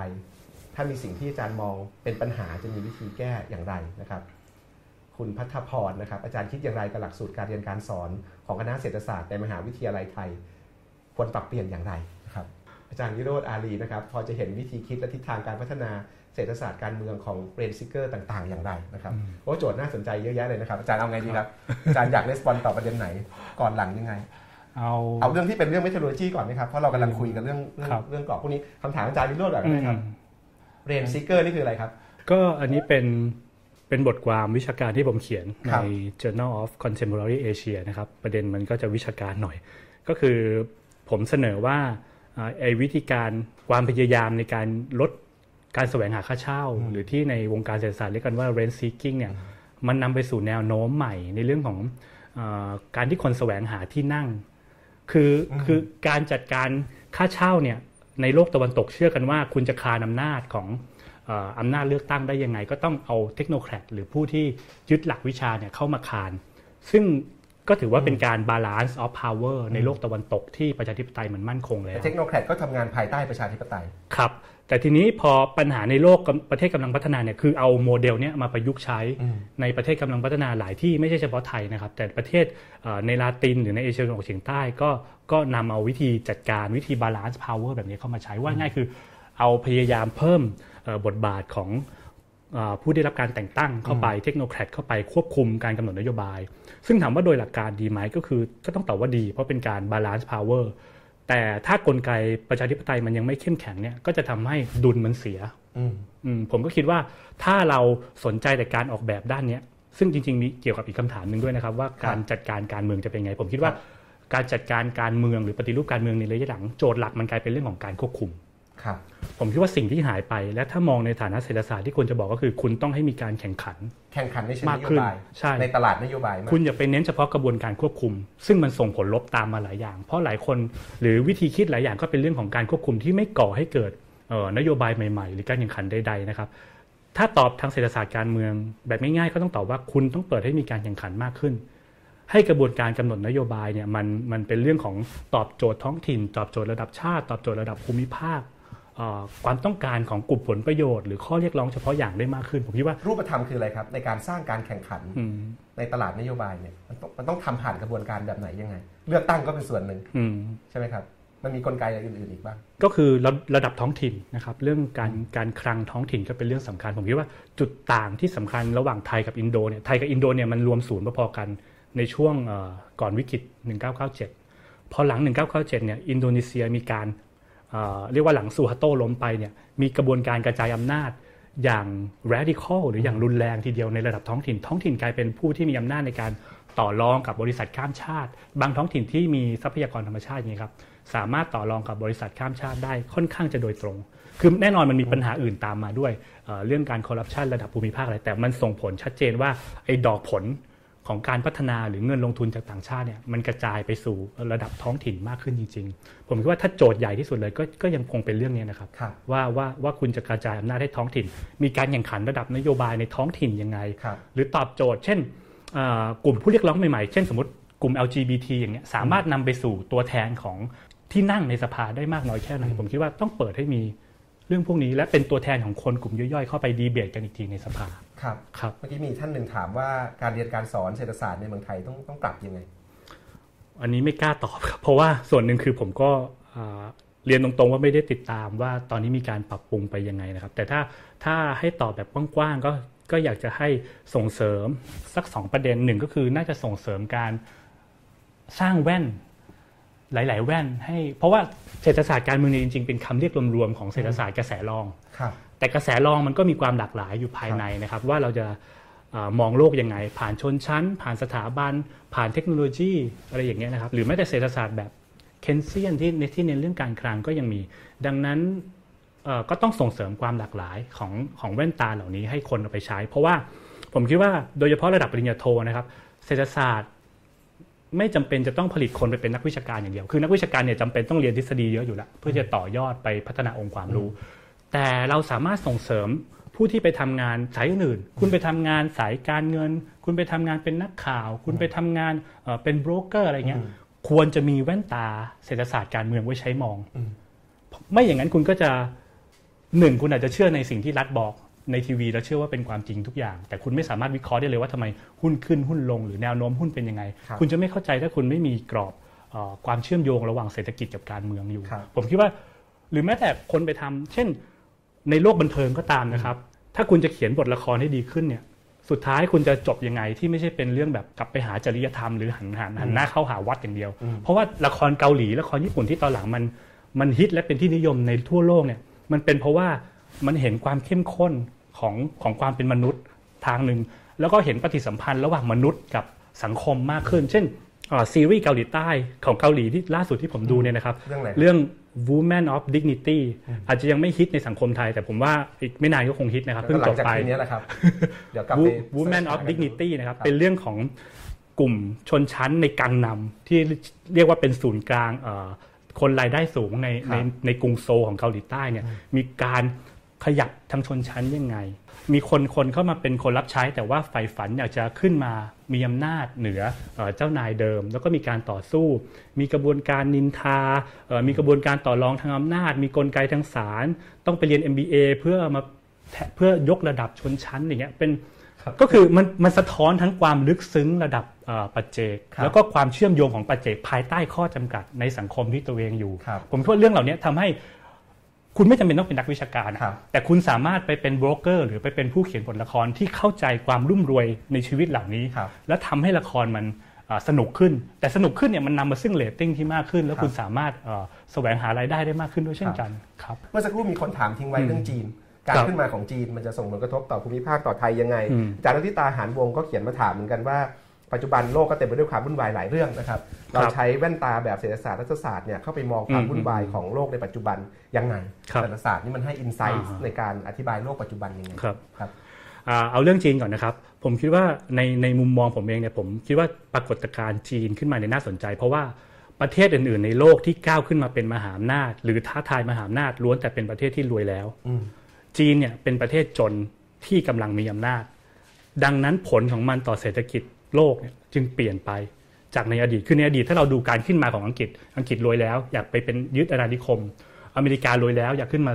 ท้าทายอำนาจของอังกฤษ หรือแม้แต่ตอนญี่ปุ่นขึ้นญี่ปุ่นก็กลายเป็นประเทศรายได้สูงแล้ว แล้วพยายามขึ้นมาเทคโอเวอร์โลก เพราะว่า GDP เริ่มสูงขึ้น จึงเป็นทั้งในฐานะโมเดลการพัฒนาด้วย แล้วก็ส่งผลสะเทือนต่อการพัฒนาเทคโนโลยีประเทศต่างๆ ให้ต้องยึดว่าโอ้ญี่ปุ่นมาพร้อมกับนวัตกรรม just in time อย่างเงี้ยประเทศอื่นๆก็ต้องปรับตัวตามถูกไหมครับ แต่ปรากฏการณ์จีนขึ้นมาเนี่ยผมคิดว่าต้องไม่ลืมว่าจีนยังเป็นประเทศกำลังพัฒนาอยู่ รายได้ต่อหัวยังไม่ใช่เป็นประเทศรายได้ระดับสูง ยังอยู่ในระดับกลางเท่านั้น และภายในเวลา 10 ปีก็ยากมากที่จะก้าวขึ้นมาเป็นรายได้สูง ดังนั้นจึงเป็นประเทศที่ยังไม่รวยแต่พยายามขึ้นมามีอำนาจ ในยักษ์ของมันจึงต่างออกไป เช่น ทัวร์จีนการเป็นแหล่งวัตถุดิบราคาถูก การความต้องการทรัพยากรธรรมชาติในระดับสูง หรือแม้แต่ท่าทีที่นโยบายจีนส่วนใหญ่นะครับยังคงต้องการในยะในการจัดการประชาชนในประเทศ ไม่ว่าเรื่องความมั่นคงที่มีปัญหาทะเลทางทะเลกับญี่ปุ่น หรือแม้แต่หลาย ๆ อย่างเรื่องโมเดลการพัฒนาเนี่ยบทบาทของรัฐบาลจีนหรือพรรคคอมมิวนิสต์เนี่ยเป้าหมายจริง ๆ คือการจัดการกับคนในประเทศ ให้คนในประเทศเชื่อว่าประเทศกำลังไปได้ดี ให้คนในประเทศรู้สึกมีความชาตินิยม ซึ่งอันนี้เป็นโจทย์คือถ้าประเทศร่ำรวยแล้วแนวโน้มทั่วโลกเนี่ยก็คนจะมีความเป็นชาตินิยมหรืออะไรพวกนี้น้อยลง คุณจะไปสนใจการจัดการระหว่างประเทศในเชิงแลกเปลี่ยนผลประโยชน์มากขึ้น พอจีนขึ้นมาโดยที่ยังเป็นประเทศยากจนอยู่เนี่ยทำให้นโยบายต่างๆ ที่เราเห็นว่าเขากำลังเผชิญหน้ากับต่างประเทศ แต่จริง ๆ แล้วเนี่ยเป้าหมายมันอยู่ภายในซะเยอะแต่ผมคิดว่ามิตินี้ต้องระวังไม่ไม่ได้คิดแต่ว่าจีนอยากจะครองโลก แต่ต้องคิดว่าเขาพยายามดีลกับคนในประเทศอย่างไร มีการประท้วงเกิดขึ้นในจีนทุกวันนะครับ แค่ไม่เป็นข่าวเท่านั้นเอง social resistance ในประเทศเนี่ยเป็นโจทย์หลักของรัฐบาลจีนทั้งระดับท้องถิ่นและระดับชาติเลยครับครับครับ น่าสนใจครับ แต่จากจีนขอ แล้วเรื่องขอตอบอาจารย์ลลิตาใช่ไหมครับที่พูดเรื่องครับจริงๆอาจารย์เขียนมาถามว่าให้เลือกระหว่างเศรษฐศาสตร์กับรัฐศาสตร์มันช่วยอธิบายความวุ่นวายของโลกได้เนี่ย จะเลือกอะไร แต่จริงผมคิดว่าเออก็ชวนคุยไปเลยว่าแต่ละศาสตร์เนี่ยมันก็คงให้ insight ที่ต่างกันใช่ไหมครับคือมันมันให้ insight ที่ต่างกันยังไงพอวันนี้เราเน้นเศรษฐศาสตร์การเมือง แต่ผมก็ต้องพยายามบอกอยู่เสมอว่าเราก็ต้องรู้ข้อจำกัดของเราเหมือนกัน ไม่ได้พยายามเคลมว่าเศรษฐศาสตร์การเมืองจะดีกว่าศาสตร์อื่นๆผมคิดว่าอันนี้ต้องต้องเข้าใจข้อจำกัดของมันด้วยเช่นเศรษฐศาสตร์การเมืองมีมีพลังในการอธิบายสูง แต่ถ้าถามว่าการเสนอเชิงทางออกนี่ก็อาจจะเสนอเป็นซีนารีโอ หรือรูปแบบต่างๆ ได้ แต่ก็ไม่สามารถฟันธงได้เหมือนกับบางศาสตร์ที่เช่นเศรษฐศาสตร์กระแสหลักเนี่ยจุดเด่นก็คือ เขาสามารถพยากรณ์ใช้วิธีการคำนวณมีระเบียบวิธีวิจัยที่เอื้อต่อการประมาณการในอนาคตได้ดีกว่าเศรษฐศาสตร์การเมือง อันนี้เราก็ต้องคือยอมรับจุดแข็งจุดอ่อน ซึ่งทุกศาสตร์มันก็มีข้อจำกัดของมัน มีบางพื้นที่ที่มองชัด บางพื้นที่ที่มองเบลอแล้วมันก็มีจุดตั้งต้น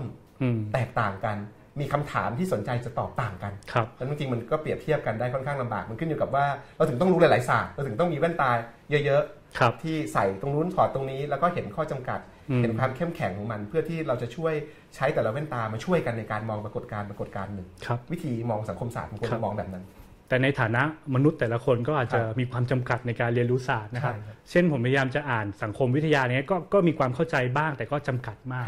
ดังนั้นก็ในฐานะมนุษย์คนหนึ่งก็อาจจะต้องโฟกัสไปที่ศาสตร์หนึ่งที่เรารู้สึกว่าเป็นเครื่องมือที่เราช่วยและเสนอ โดยเข้าใจข้อจำกัดของมันด้วยว่าว่ามีอะไรครับแต่สำหรับเพื่อนๆหรือผู้อ่านที่กำลังเรียนหนังสืออยู่เนี่ยเราคิดว่าโจทย์มันไม่อยู่ที่ว่าเราจะเป็นอะไร เราจะเป็นสำนักไหนดีเราจะสวมแว่นตาไหนเราจะกอดแว่นตาไหนแต่โจทย์ความสนุกของการศึกษาสังคมศาสตร์มันอยู่ที่การรู้จักวิธีคิดของหลายๆแว่นตาหลายๆศาสตร์นะครับค บเพื่อนที่หลากหลาย ได้ฟังมุมมองที่หลากหลาย มันถึงจะช่วยให้เราฉลาดขึ้น ให้เรามองทุกอย่างได้กลมขึ้น แล้วก็ตรงตามความเป็นจริงมากขึ้น แล้วก็เอาไปใช้ในวิชาชีพด้วย คือผมคิดว่าจุดเด่นของเศรษฐศาสตร์การเมืองอย่างคือไม่ได้ไม่ได้เป็นเฉพาะคุณสามารถอ่านหนังสือ แล้วเอาไปมองโลกอื่น แต่ว่าผมคิดว่ามันช่วยให้วิชาชีพของคุณ ไม่ว่าจะทางวิทยาศาสตร์ ทางสังคม ทางการเงิน การบริการอะไรเงี้ยสามารถเข้าใจโลกได้ดีขึ้นเช่นกันแต่ครับเมื่อตอนก่อนที่จะ หยุดไปเนี่ย เราคุยค้างกันถึงเรื่อง inclusive growth อาจารย์ทิ้งไว้ว่าอย่าไปสนใจคำใหม่ๆ มาก ไม่ได้ว่าไม่ต้องสนใจ แต่บอกว่าบางทีคำใหม่ๆ อย่างท่าแรก4.0เรื่องต่างๆ พวกนี้นะครับก็เป็นเรื่องหนึ่ง แต่มันมีแก่นเรื่องเก่าๆ ที่เรายังแก้ปัญหาไม่ได้ อีกเยอะเลยที่ควรต้องให้ความสนใจไม่แพ้กัน เช่นเรื่องการปฏิรูประบบภาษีเป็นต้นนะครับ แล้วเราก็ทิ้งท้ายกันเรื่อง เราจะทำยังไงให้การพัฒนาประเทศเนี่ยเป็นการพัฒนาที่มีคุณค่าความหมายกับทุกคน เป็นการพัฒนาที่คนมีส่วนร่วมคือ inclusive growth อยากให้อาจารย์ขมวดปมตรงนี้ก่อนที่เราจะเคลื่อนไปที่ประเด็นต่อไปครับคือแนวคิด inclusive growth หรือการเติบโตแบบมีส่วนร่วมเนี่ยเป็นข้อดีที่จะทำให้ควรจะร่วมกันรณรงค์ส่งเสริมให้มันเกิดขึ้นนะครับ เพราะว่าเป็นเหมือนแนวคิดที่พยายามที่จะไม่ทิ้งใครไว้เบื้องหลัง ให้ดอกผลของการพัฒนาเนี่ยมันกระจายไปกลุ่มต่างๆ ในสังคมอย่างเสมอหน้ากันนะครับ เสมอภาคนี่คงเป็นไปได้ยาก ที่จะทำให้ทุกคนได้รับทุกอย่างแต่อย่างน้อยให้ทุกคนเสมอหน้ากันที่จะรู้สึกว่าตัวเองไม่ได้ถูกทิ้งกว้างเอาไว้เบื้องหลัง ไม่ว่าจะเป็นกลุ่มแรงงานนอกระบบหรือใครก็ตามนะครับ แต่ทีนี้ในทางปฏิบัติเนี่ยก็ต้องเข้าใจอย่างหนึ่งด้วยว่านโยบายที่มันดีกับทุกคนเนี่ยมันก็เป็นไปไม่ได้ คือแน่นอนว่าเวลามีผู้ได้มันก็มีผู้เสียนะครับ ตัวอย่าง inclusive growth ที่น่าสนใจอย่างหนึ่งก็คือกรณีของประเทศไต้หวัน ซึ่งใช้ยุทธศาสตร์ส่งเสริม SME ซึ่งมีข้อดีคืออยุทธศาสตร์มันกระจายตัว ราะว่าแทนที่คุณจะส่งเสริมบริษัทขนาดใหญ่อย่างญี่ปุ่นหรือเกาหลีใต้เนี่ยและสุดท้ายมันมีปัญหาตามมาหลายอย่างเหมือนกัน คุณไปส่งเสริม SME ตั้งแต่ต้นเลยเนี่ยก็มีข้อดีที่ทำให้ดอกผลมันกระจายตัว แต่ก็ต้องยอมรับว่าถ้าคุณส่งเสริม SME ขาหนึ่งเนี่ยบางนโยบายที่คุณช่วย SME เนี่ยมันก็ไปส่งผลลบต่อบริษัทใหญ่เหมือนกัน อันนี้เราผมคิดว่าเราต้องยอมรับตั้งแต่เบื้องต้นว่าแน่นอนว่าจะใครจะเป็นผู้ได้ผู้เสียต้องประเมินอย่างชัดเจน แล้วก็มีนโยบายช่วยเหลืออุดหนุน แก้ไขอะไรก็ว่าไป หรือว่าจะใช้หลักการว่า SME ถูกละทิ้งมานานควรส่งเสริมในบางอย่างที่มัน against บริษัทขนาดใหญ่ก็ต้องยอมรับกันต้องคุยกันตรงๆครับครับเมื่อมีเมื่อการพัฒนามีส่วนที่มีคนได้ มีส่วนที่มีคนเสียในกระบวนการตัดสินใจว่าใครได้ใครเสียครับมันถึงสำคัญต้องโยงเรื่องเศรษฐกิจกับการเมืองมันถึงโยงกันแบบนี้ครับต้องไม่ให้มีใครเป็นผู้เสียตลอดเวลา คือกระบวนการที่สำคัญหรือหลักการของประชาธิปไตยก็คือมันการันตีว่าอย่างน้อยจะไม่มีผู้แพ้ ตลอดเวลาครับบางคนจะกลับมาชนะได้ บางคนอาจจะแพ้ในบางเวลาเนี้ยผมคิดว่าต้องช่วยกันออกแบบให้มันเกิดสิ่งเหล่านี้ขึ้นครับครับ ผมชวนคุยต่อถึงคำถามของอาจารย์สิริพันธ์นกสวนสวัสดีนะครับจากคณะรัฐศาสตร์จุฬาลงกรณ์มหาวิทยาลัย อาจารย์สิริพันธ์ฝากมาถามว่าความเหลื่อมล้ำในทุกมิติเนี่ยเป็นปัญหาหลักที่ทำให้เกิดความแตกแยกร้าวลึกในสังคมไทย ถ้าอาจารย์วิรยุทธ์เป็นผู้บริหารพรรคการเมือง อาจารย์จะนำเสนอนโยบายอะไรและอย่างไร เพื่อแก้ปัญหาความเหลื่อมล้ำโดยที่ไม่ทำให้กลุ่มคนที่ไม่เห็นด้วย กล่าวหาว่าเป็นนโยบายประชานิยม ทีนี้พออาจารย์ทิ้งคำถามเรื่องประชานิยมไว้เนี่ยคุณชินาคมก็ถามเหมือนกันนะครับคำถามคล้ายๆกัน ว่าเราพอจะมีทางแก้ปัญหาที่นักการเมืองเลือกดำเนินนโยบาย ที่จะทำให้ได้รับเลือกตั้งมากกว่านโยบายที่จะแก้ปัญหาของประเทศได้จริงไหมหลายคนได้ยินคำถามนี้ก็จะนึกถึงเรื่องนโยบายประชานิยมแล้วก็จะชวนอาจารย์คุยต่อไปเลยนะครับว่าเราควรมองนโยบายประชานิยมด้วยท่าทียังไงครับครับมันโยงกันยังไงความเหลื่อมล้ำ ประชานิยม หรือจะยกกับที่เมื่อกี้เราคุยค้างไว้ เรื่อง inclusive growth เข้ามาเกี่ยวพันกันเนี่ย ต่อจิ๊กซอเรื่องพวกนี้กันยังไงถ้าในบริบทของไทยผมคิดว่าเราควรจะมองประชานิยมให้เท่ากับงบทหารครับ คือมีทั้งคนที่หนุนและคนที่ไม่เห็นด้วยคนที่หนุนก็จะบอกว่า เอ๊ะมันไม่มันก็มีความจำเป็นอยู่นะถึงแม้มันจะฟุ่มเฟือย แต่ว่าต้องการประโยชน์ทางความมั่นคง ส่วนคนที่ไม่เห็นด้วยก็บอกว่าเฮ้ยมันควรจะคิดในฐานเดียวกับนโยบายอื่นสิ ว่ามีใครได้ใครเสียหรือว่ามันจัดสรรสัดส่วนงบประมาณไปเท่าไหร่ ดังนั้นถ้าตอบแบบกำปั้นทุดดิน ผมคิดว่าควรจะมองประชานิยมให้เหมือนกับงบทหาร ไม่ว่าคุณจะเชียร์หรือต่อต้านก็ตาม ตั้งคำถามกับประชานิยม ตั้งคำถามกับงบทหารครับควรจะมองให้เป็นเลเวลหรือระดับเดียวกันในการตั้งทั้งคำถามเชิงบวกและเชิงลบ อันนี้ก็จะทำให้เรามองลดอคติบางอย่างลงไปเหมือนกันนะครับ อันนี้ประเด็นที่ 1 ประเด็นที่2เรื่องเชิงนโยบายที่จะแก้ไขความเหลื่อมล้ำเนี่ย ก็ต้องกลับไปเรื่องที่เราคุยกันก่อนหน้านี้นะครับ ผมยังคิดว่าเรื่องพื้นฐานที่มีความจำเป็น แม้ว่ามันจะไม่เซ็กซี่ทางนโยบาย เช่นเรื่องการปฏิรูปภาษีเรื่องการกระจายอำนาจเนี่ยเป็นสิ่งที่ต้องยึดให้มั่น ไม่ละทิ้งและไม่ไหลไปตามวัฒกรรมใหม่ ๆ คือยึดแก่นเหล่านี้เอามายืนยันอีกครั้งว่ามันยังคงมีความจำเป็นอย่างยิ่งยวดที่จะช่วยการสนับสนุนนะครับในขาหนึ่งแต่อีกขาหนึ่งเราก็ต้องใช้ประโยชน์จาก ระเบียบวิธีหรือว่าข้อมูลใหม่ๆ เช่นเรื่อง Big Data อย่างเงี้ยก็มีงานวิจัยเอามาใช้เยอะว่ามันจะช่วยในการจัดการกระบวนการคอร์รัปชันหรือการตรวจสอบอการสร้างถนนหรือนโยบายต่างๆ ได้ ผมคิดว่าในขาหนึ่งต้องไม่ละทิ้งหลักการพื้นฐานเก่าๆ เรื่องการกระจายอำนาจเรื่องปฏิรูปภาษีต้องยึดไว้ แต่ในอีกขาหนึ่งก็ต้องใช้ประโยชน์จากเรื่องใหม่ๆ เช่น Big Data ให้เป็นประโยชน์เช่นเดียวกัน ผมคิดว่ามันมันเกื้อกูลกัน แต่อย่าไปพยายามหาอะไรใหม่ ๆ ที่มันเซ็กซี่จนเกินไปจนขาดแก่นพื้นฐานครับอาจารย์สิพันธ์ถามถึงเรื่องความเหลื่อมล้ำในมุมของเศรษฐศาสตร์การเมืองเนี่ยเรามองหนทางขจัดปัญหาความเหลื่อมล้ำหรือลดปัญหาความเหลื่อมล้ำอย่างยั่งยืนอย่างถาวรด้วยวิธีอะไรได้บ้างทางเลือกเชิงนโยบายคืออะไรบ้างประเทศที่น่าสนใจในประเด็นนี้นะครับ อาจจะมีสองงานคือไต้หวันเนี่ยผมชอบยกตัวอย่างในฐานะโมเดล inclusive growth คือ พอคุณตั้งต้นตั้งแต่แรก ซึ่งซึ่งมีปัจจัยทางการเมืองหนุนหลังนะครับ พูดนิดนึงก็ได้ก็คือพรรคก๊กมินตั๋งที่เข้ามาคุมไต้หวันเนี่ยไม่ต้องการจะให้ประโยชน์กับบริษัทขนาดใหญ่แหละเพราะว่ากลัวจะมาเป็นภัยคุกคามทางการเมืองของตัวเองเพราะพรรคก๊กมินตั๋งเนี่ยแพ้สงครามจากแผ่นดินใหญ่ จีนแผ่นดินใหญ่ แล้วก็เข้ามาคุมไต้หวันนะครับ ดังนั้นก็เลยไม่ต้องการสร้างเสริมกำลังให้กับบริษัทใหญ่ จึงเลือกที่จะสนับสนุน SME เป็นหลัก แต่ในพอเราดูหน้าตาของนโยบายแล้วเนี่ยมันออกมาใกล้เคียงกับ inclusive growth อยู่สูงเหมือนกัน คือหนุนรายเล็กรายน้อยแล้วก็คอยควบคุมความเหลื่อมล้ำกับความผันผวนทางเศรษฐกิจ ไม่ให้มันมากเกินไป แต่เพราะว่าพรรคก๊กมินตั๋งเนี่ยมีแรงจูงใจ จากการแพ้และชาวนาเนี่ยไปอยู่พรรคคอมมิวนิสต์ในจีนแผ่นดินใหญ่ดังนั้น มีแรงจูงใจทางการเมืองอยู่สูงนะครับแต่ผมคิดว่านโยบายเหล่านี้ก็ดี ส่วนในอีกขาหนึ่งที่ผมอยากยกมาคุยก็คือประเทศบราซิล โดยเฉพาะในยุคของประธานาธิบดีลูล่านะครับ ซึ่งตอนนี้มีปัญหาทางการเมืองและถูกจับเข้าคุกไปแล้วนะครับ แต่ว่านโยบายของเขาในช่วงที่ทำสวัสดิการสังคมที่เรียกว่า conditional cash คือให้เงินกับคนจน แต่ว่าให้แบบมีเงื่อนไขว่าในครอบครัวที่รับเงินไปเนี่ยจะต้องส่งลูกเข้าเรียน และพาลูกไปฉีดวัคซีน คือดูแลให้เงื่อนไขกับเรื่องสุขภาพกับเรื่องการศึกษา ผูกโยงมากับการให้ คือไม่ใช่เงินให้เปล่าอีกต่อไป แต่โยงกับสิ่งที่จะเป็นประโยชน์ระยะยาวกับครอบครัวนั้นๆได้ที่สำคัญคือให้ผู้หญิงเป็นคนไปรับเงินจากเจ้าหน้าที่ด้วย ไม่ได้ฝากความหวังไว้กับเพศชายเป็นใหญ่นะครับนโยบายนี้น่าสนใจมากแล้วก็แม้แต่ธนาคารโลกองค์กรระหว่างประเทศต่างๆ ก็ยกย่อง และกลายเป็นต้นแบบการพัฒนาที่น่าสนใจ เพราะว่าบราซิลเนี่ยเดิมความเหลื่อมล้ำสูงมากแทบจะสูงที่สุดในโลกเลย แต่พอใช้นโยบายนี้ก็สามารถลดความเหลื่อมล้ำลงมาได้อย่างน่าสนใจทีเดียว ผมเลยคิดว่า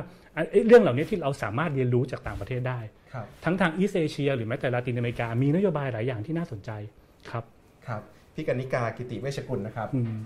พี่กนิกาก็มาช่วยดำเนินรายการงานเปิดตัวหนังสือเศรษฐศาสตร์ฉบับทางเลือกของอาจารย์กิติกุลนะครับพี่กันพี่กันนิกาถามมาเรื่อง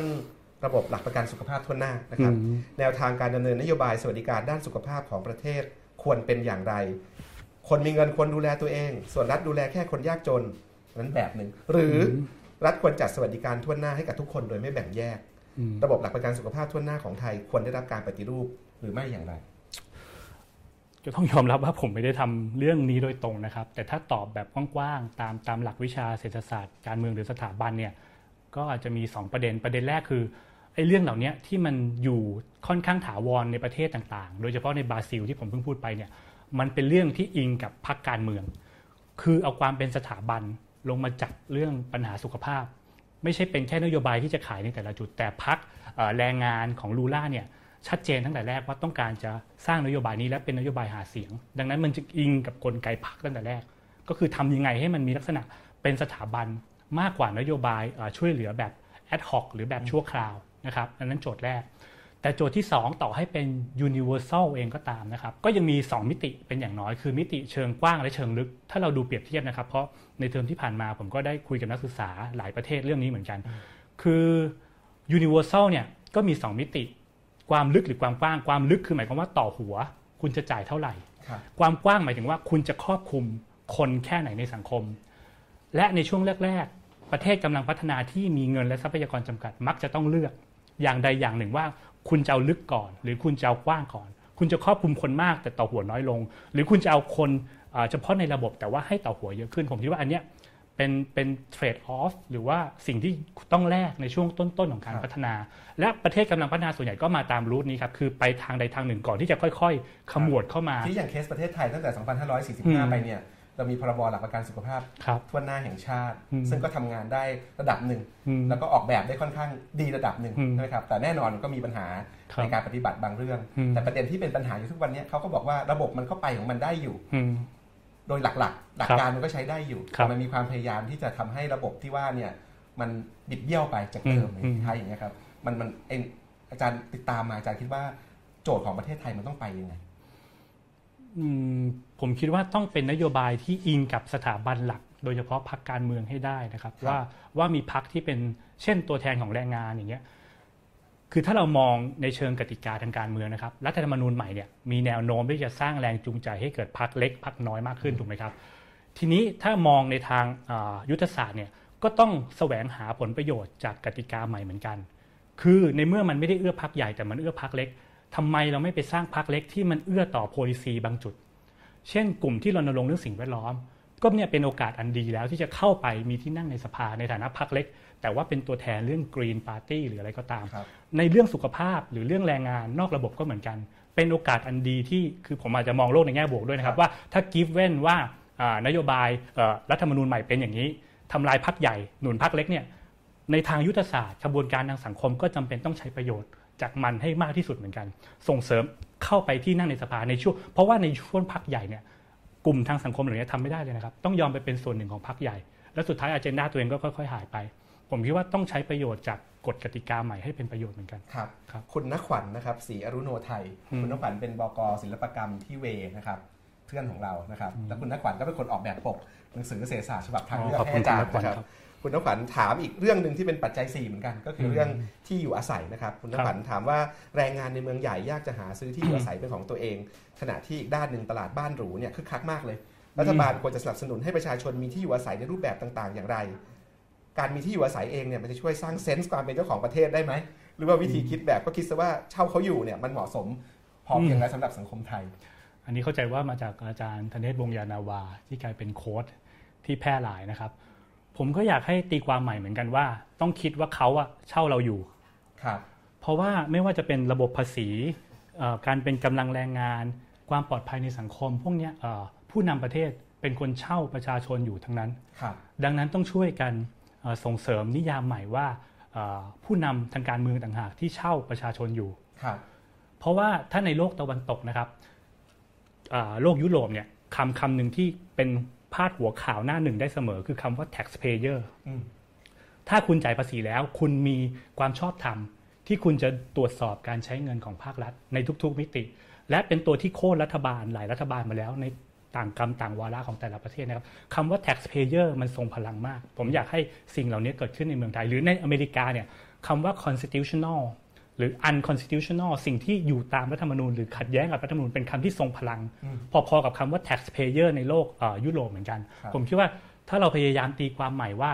ผู้นำต่างหากที่เช่าประชาชนอยู่เนี่ยและช่วยกันส่งเสริมประเด็นเรื่อง taxpayer หรือรัฐธรรมนูญ ผมคิดว่าก็ก็น่าจะทำให้มีที่มีทาง อันนั้นคำทรงพลังในเมืองนอกเมืองไทยนี่คำแบบไหนทรงพลังครับอาจารย์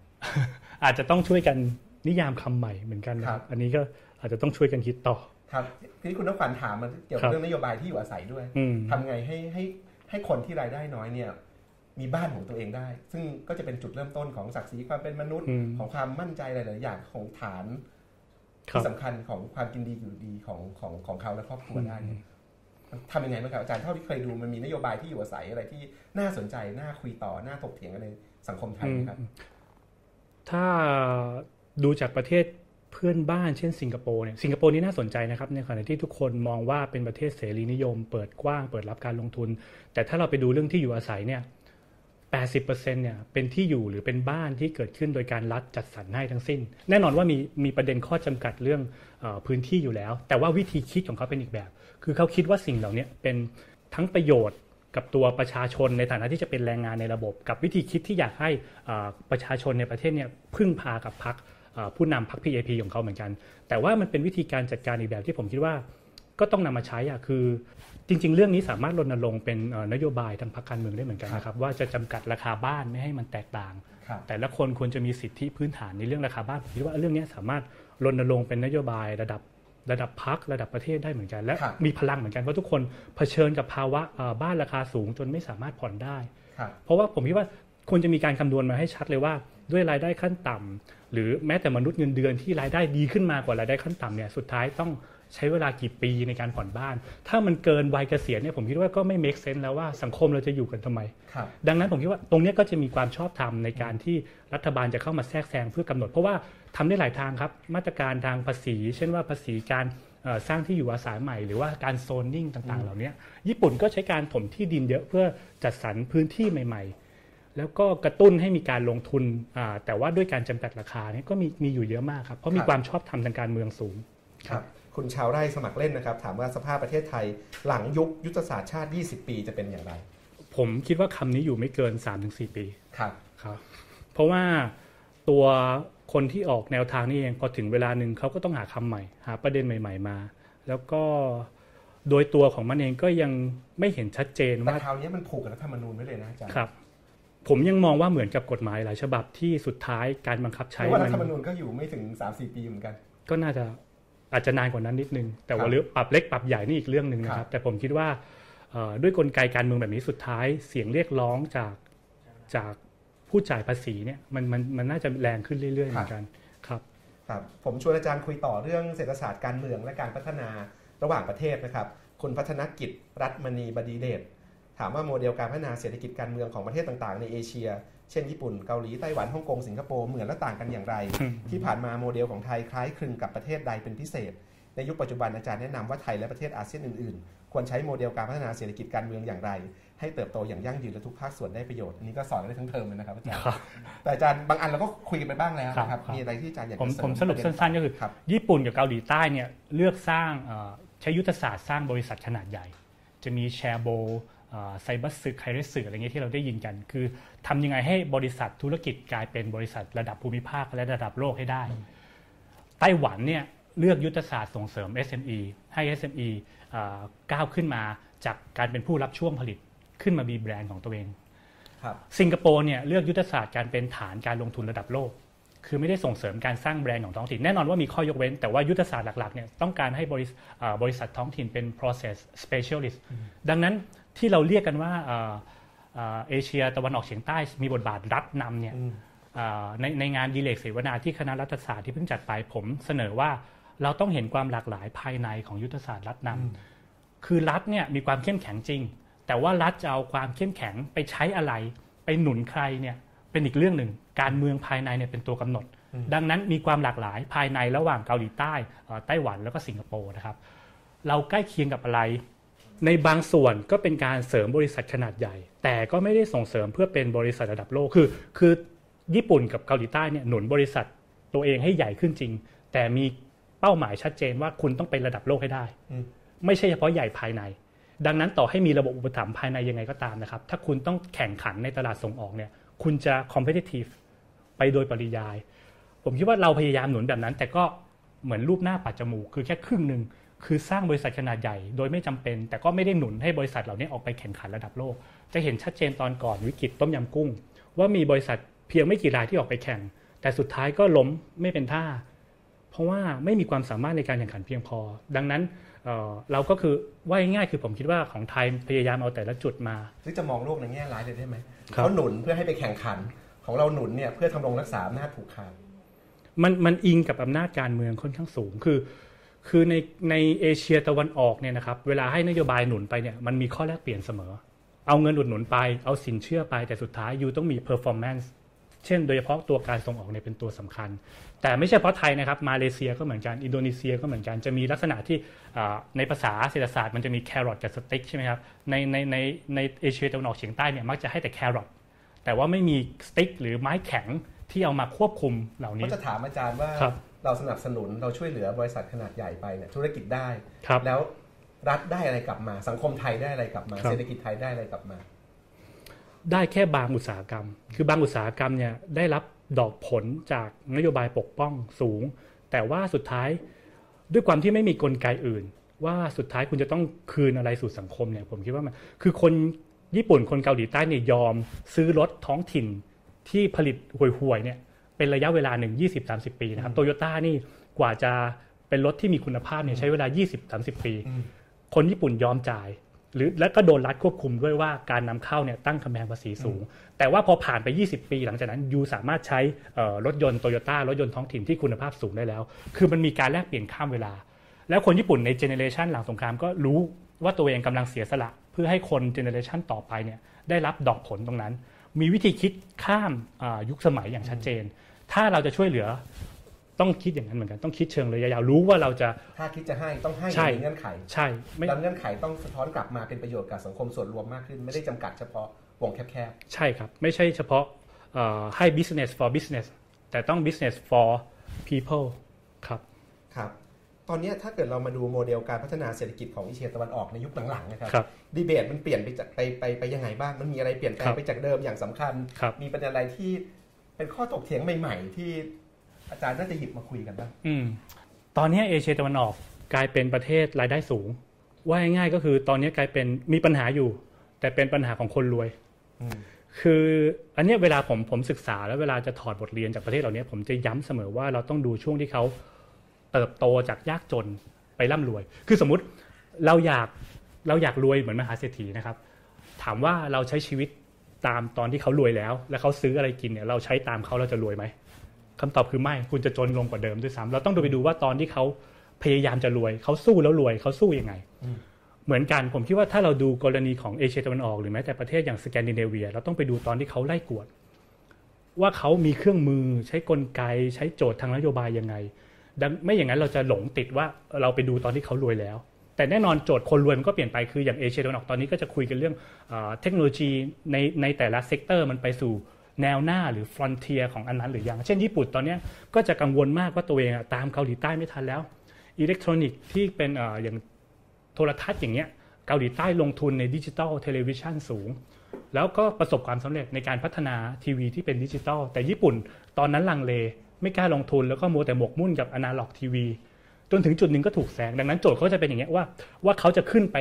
นำหน้าหรือว่าแข่งกับประเทศใกล้เคียงกันยังไง แล้วก็อีกด้านหนึ่งก็จะเป็นเรื่องของการจัดสวัสดิการสังคม ก็จะเถียงกันแล้วว่าควรจะเพิ่มอย่างที่บอกว่าสวัสดิการเนี่ยมันต้องดูทั้งแนวกว้างแนวลึกของเขาเนี่ยกว้างไปแล้วเขาก็จะมาดีเบตกันว่าเอ้ยแนวลึกเนี่ยจะทำยังไงที่แต่ละคนต่อหัวจะเป็นธรรมมีประสิทธิภาพ แต่ก็ได้ต่อหน่วยเพิ่มขึ้นด้วย ดังนั้นเป็นปัญหาของคนรวยเรื่องพวกนี้ครับรวมรวมถึงเรื่องความโปร่งใสเชิงนโยบายอะไรอย่างเงี้ยครับครับ อาจารย์อิสกุลอุณเกตนะครับ ถามว่าฮาจุงชางบอกว่า global standard institutions ตามแบบขององค์กรโลกบาล อาจไม่ได้ส่งผลดีต่อประเทศกำลังพัฒนา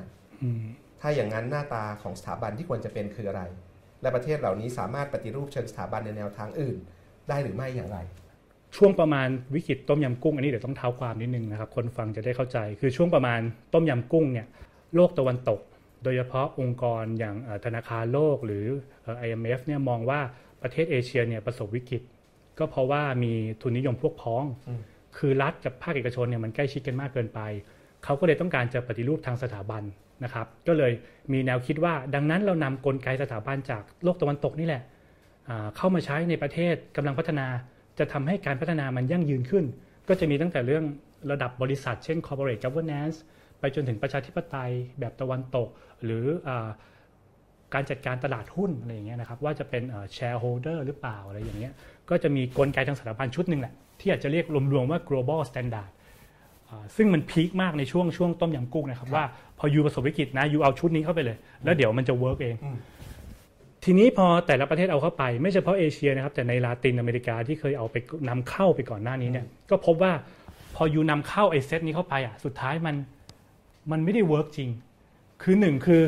สายนโยบายก็อาจจะบอกว่าเฮ้ยก็คุณไม่ได้เอาไปแบบเต็มรูปแบบ แต่สายเศรษฐศาสตร์การเมืองหน่อยก็จะมองว่ายังไงคุณเอานำเข้ามาเนี่ยมันไม่มีทางเป็นไปได้หรอก เพราะว่าหนึ่งก็คือคุณลืมไปว่าในโลกตะวันตกเนี่ยสถาบันมันก็หลากหลาย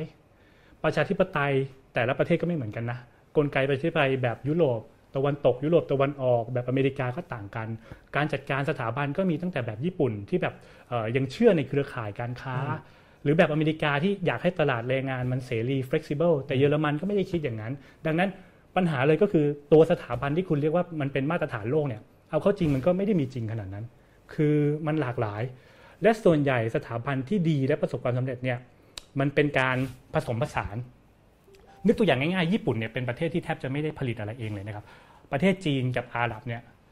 แทบจะเคลมได้ว่าคุณประดิษฐ์ทุกอย่างในโลกนี้ ทุกอย่างถูกประดิษฐ์ในจีนกับดินแดนอาหรับมาหมดแล้ว แต่ญี่ปุ่นเนี่ยเป็นประเทศที่เอาสิ่งต่างๆ เรามาต่อเติม ปรับปรุงต่อยอดซูชิก็นำมาจากที่อื่น แล้วก็พัฒนาต่อยอดจนกลายเป็นของตัวเอง ผมคิดว่าการออกแบบทางสถาบันที่ประสบความสำเร็จเนี่ยคือการผสมผสาน ไม่ได้สนใจว่าเอ้ยอันนี้เป็นรากเหง้าของเรานะอันนี้เป็นของนำเข้าอย่าไปสนใจมัน แต่พยายามดีไซน์ใหม่รีดีไซน์ให้มันเป็นเป็นของในของนอกบวกกัน แล้วก็เพื่อประโยชน์บางอย่าง โดยเฉพาะการพัฒนาทางการผลิตอะไรเงี้ยครับครับคุณธนศจินดานนท์นะครับ นี่ก็เป็นบรรณาธิการหนังสือเศรษฐศาสตร์ฉบับทางเลือกของอาจารย์นะครับอาจารย์คุณธนศถามว่าในอนาคตดิจิทัลทรานส์ฟอร์เมชันเช่นเรื่อง AI เนี่ยจะส่งผลต่อสถานการณ์แรงงาน และความเหลื่อมล้ำของโลกอย่างไรครับ ผมยังดาต์หรือสงสัยอยู่นะครับว่ามันจะเปลี่ยนโลกได้ขนาดนั้นไหม มีสองประเด็นนะครับหนึ่งก็คือเวลาอะไรที่มันเปลี่ยนแปลงอย่างรวดเร็วเนี่ยมันจะมีแรงต้านตามมา ในเวลาไม่นาน ปรากฏการณ์การขึ้นมาของโดนัลด์ทรัมป์เนี่ยมันคือแรงต่อต้านบางอย่างต่อกระแสโลกาภิวัตน์ใช่ไหมครับแม้ว่าคนเลือกจะมีหลายเหตุผล แต่ผมคิดว่าภาพรวมเราก็เห็นว่าเรื่องแรงงานที่เข้ามาจากต่างชาติแรงงานอพยพ เรื่องความไม่พอใจของต่อพรรคเดโมแครตที่เขาคิดว่าเป็นชนชั้นนำเดิมอะไรเงี้ยผมคิดว่าอะไรก็ตามนะครับที่มันที่มันมาแรงแล้วก็ดูเป็นกระแสที่ทำ จริงไม่จริงอีกเรื่องหนึ่งนะครับ แต่ถูกเฟรมให้ให้ให้มองว่าเป็นปัญหาเนี่ยสุดท้ายมันจะมีแรงต้าน โดยเฉพาะในโลกประชาธิปไตยนะครับ ดังนั้นเรื่อง AI ก็เช่นเดียวกัน ถ้าเกิดผมคิดว่าอันนี้มองแบบเศรษฐศาสตร์การเมืองนะครับ ไม่ได้มองในอุดมคติว่าควรจะเป็นยังไง แต่มองว่าจะเกิดอะไรขึ้นเนี่ยผมคิดว่าหนึ่งคือมีแรงต่อต้านแน่ๆแต่จะนำไปสู่รูปแบบไหนนี่ก็ขึ้นกับแต่ละประเทศสองก็คือ วัฒนธรรมเอเชียเนี่ยมันมีการผสมผสานอยู่สูงนะครับ ถ้าตอนนี้จริง ๆ ระบบเวลาขับรถเข้าไปแล้วจะจอดรถเนี่ยมันมีการออกบัตรแบบอัตโนมัติใช่ไหมครับ แต่ในไทยถ้าคุณดูดีๆ สุดท้ายมันจะมีอีกคนหนึ่งมามาช่วยหยิบบัตรและยื่นให้คุณเสมอ อันนี้ถามว่าจำเป็นไหมมันไม่จำเป็นนะครับ แต่นี่ไม่ใช่แค่ในไทยนะครับ ในญี่ปุ่นก็เป็นในเกาหลีใต้ก็ยังเป็นระดับหนึ่งคือ วัฒนธรรมเอเชียมันยังมีความต้องการทั้งอยากเห็นความทันสมัย แต่ก็อยากเห็นการบริการจากคนเหมือนกันดังนั้น ผมคิดว่า ถ้าถามว่าจะเกิดอะไรขึ้นผมคิดว่าการผสมผสานในวิถีเอเชียแบบนี้ก็ก็ยังดำรงอยู่มีผู้ชมถามเราอยู่เหมือนกันตอนต้นรายการใช่ไหมครับว่าธุรกิจไหนจะจะดีอะไรเงี้ยในในโลกยุคใหม่คล้ายๆแบบนี้ครับในโลกใหม่ที่เปลี่ยนไปจะด้วย digital transformation เรื่องอื่นๆเนี่ยมันมันธุรกิจโลกเปลี่ยนอย่างไรถ้ามองอประเทศเอเชียเป็นหลักนะครับ ก็จะประเด็นหลักๆ ก็น่าจะเป็นเรื่อง aging society หรือว่าสังคมสูงวัย ดังนั้นที่ญี่ปุ่นที่กำลังตื่นตัวกันมากก็คือจะสร้างหุ่นยนต์ หรือว่าระบบอิเล็กทรอนิกส์ยังไงที่มันเอื้อต่อการใช้งานระดับบุคคล โดยไม่ต้องพึ่งพาลูกหลานตัวเอง อันนี้กำลังมาเลยครับ ไม่ว่าจะหุ่นยนต์ที่ไอ้นอกจากไอ้ตัวดูดฝุ่นแล้วก็จะมีเรื่องการดูแลคนป่วย หรือว่าการพาไปเข้าห้องน้ำหรือการใช้งานทางสายตาหรืออื่นๆ ผมคิดว่าถ้าถามว่าอะไรคือ คือทุกอย่างมันมีทั้งโอกาสและปัญหาใช่ไหมครับถ้าปัญหาที่เอเชียเผชิญตอนนี้คือ aging society แต่ในขณะเดียวกันมันก็เปิดช่องว่างทางธุรกิจและอุตสาหกรรมใหม่ๆอีกมาก หรือว่าทำไมอ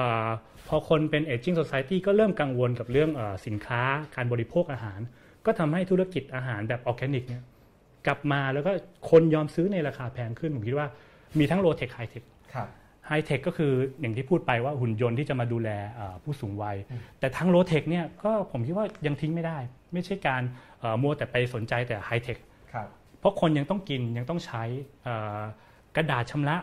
ของสวีเดนก็ยังพัฒนาอุตสาหกรรมกระดาษอยู่ตลอดเวลา เพราะรู้ว่าความต้องการมันไม่หายไปไหน แต่คุณทำยังไงให้มันดีขึ้นและมูลค่าเพิ่มมันสูงขึ้น ดังนั้นผมคิดว่าไม่ใช่การทิ้งและมุ่งไปแต่ high-tech แต่ low-tech ที่ใช้องค์ความรู้ในการผลิตก็ยังมีความสำคัญอยู่ เช่นกันครับ เรื่อง digital transformation นี่ก็เป็นอีกหนึ่งในประเด็นสำคัญนะครับ ที่ทางพวกเราวันโอวันเองก็สนใจ เราก็กำลังจะเปิดซีรีส์เกี่ยวกับเรื่องพวกนี้ มองมันไม่ใช่ในฐานะมิติทางเศรษฐกิจอย่างเดียว แต่ในมิติทางการเมืองทางวัฒนธรรม แล้วก็ทางเทคโนโลยีโดยตัวของมันเองด้วยนะครับเราก็มีเรื่องปฏิรูปภาษี เรื่อง digital transformation แล้วตอนนี้ก็มีอีกซีรีส์หนึ่งก็คือเรื่องอนาคตของหนังสือธุรกิจหนังสือในประเทศไทยนะครับ อันนี้เป็นอีกสามซีรีส์ที่ตอนนี้วันโอวันที่วันโอวันกำลังลงมือทำกันอยู่นะครับ คำถามชุดสุดท้ายก็จะกลับไปที่ไลฟ์คำถามจากผู้ชมนะครับ ตั้งแต่โพสต์ที่แล้วนะครับรวมถึงโพสต์ใหม่ด้วยนะครับ ก็ไล่ตอบกันไปขอบคุณนะครับ ที่อยู่กับเรามานะครับ ขออภัยด้วยที่วันนี้ติดขัดหน่อยนะครับไล่มาเลยครับ เอกคำถามที่เราค้างมานี่จากตรงไหนครับ อาจารย์มองมาผู้ประกอบการของไทยทำธุรกิจให้เติบโตขึ้นได้อย่างไร เมื่อรัฐไทยเชิญชวน นักลงทุนรายใหญ่และแข็งแกร่งเข้ามาในไทย ครับ ตอนนี้เมืองไทยเนี่ยจเจริญขึ้นอยู่สองส่วนหนึ่งคือเจริญโภคภัณฑ์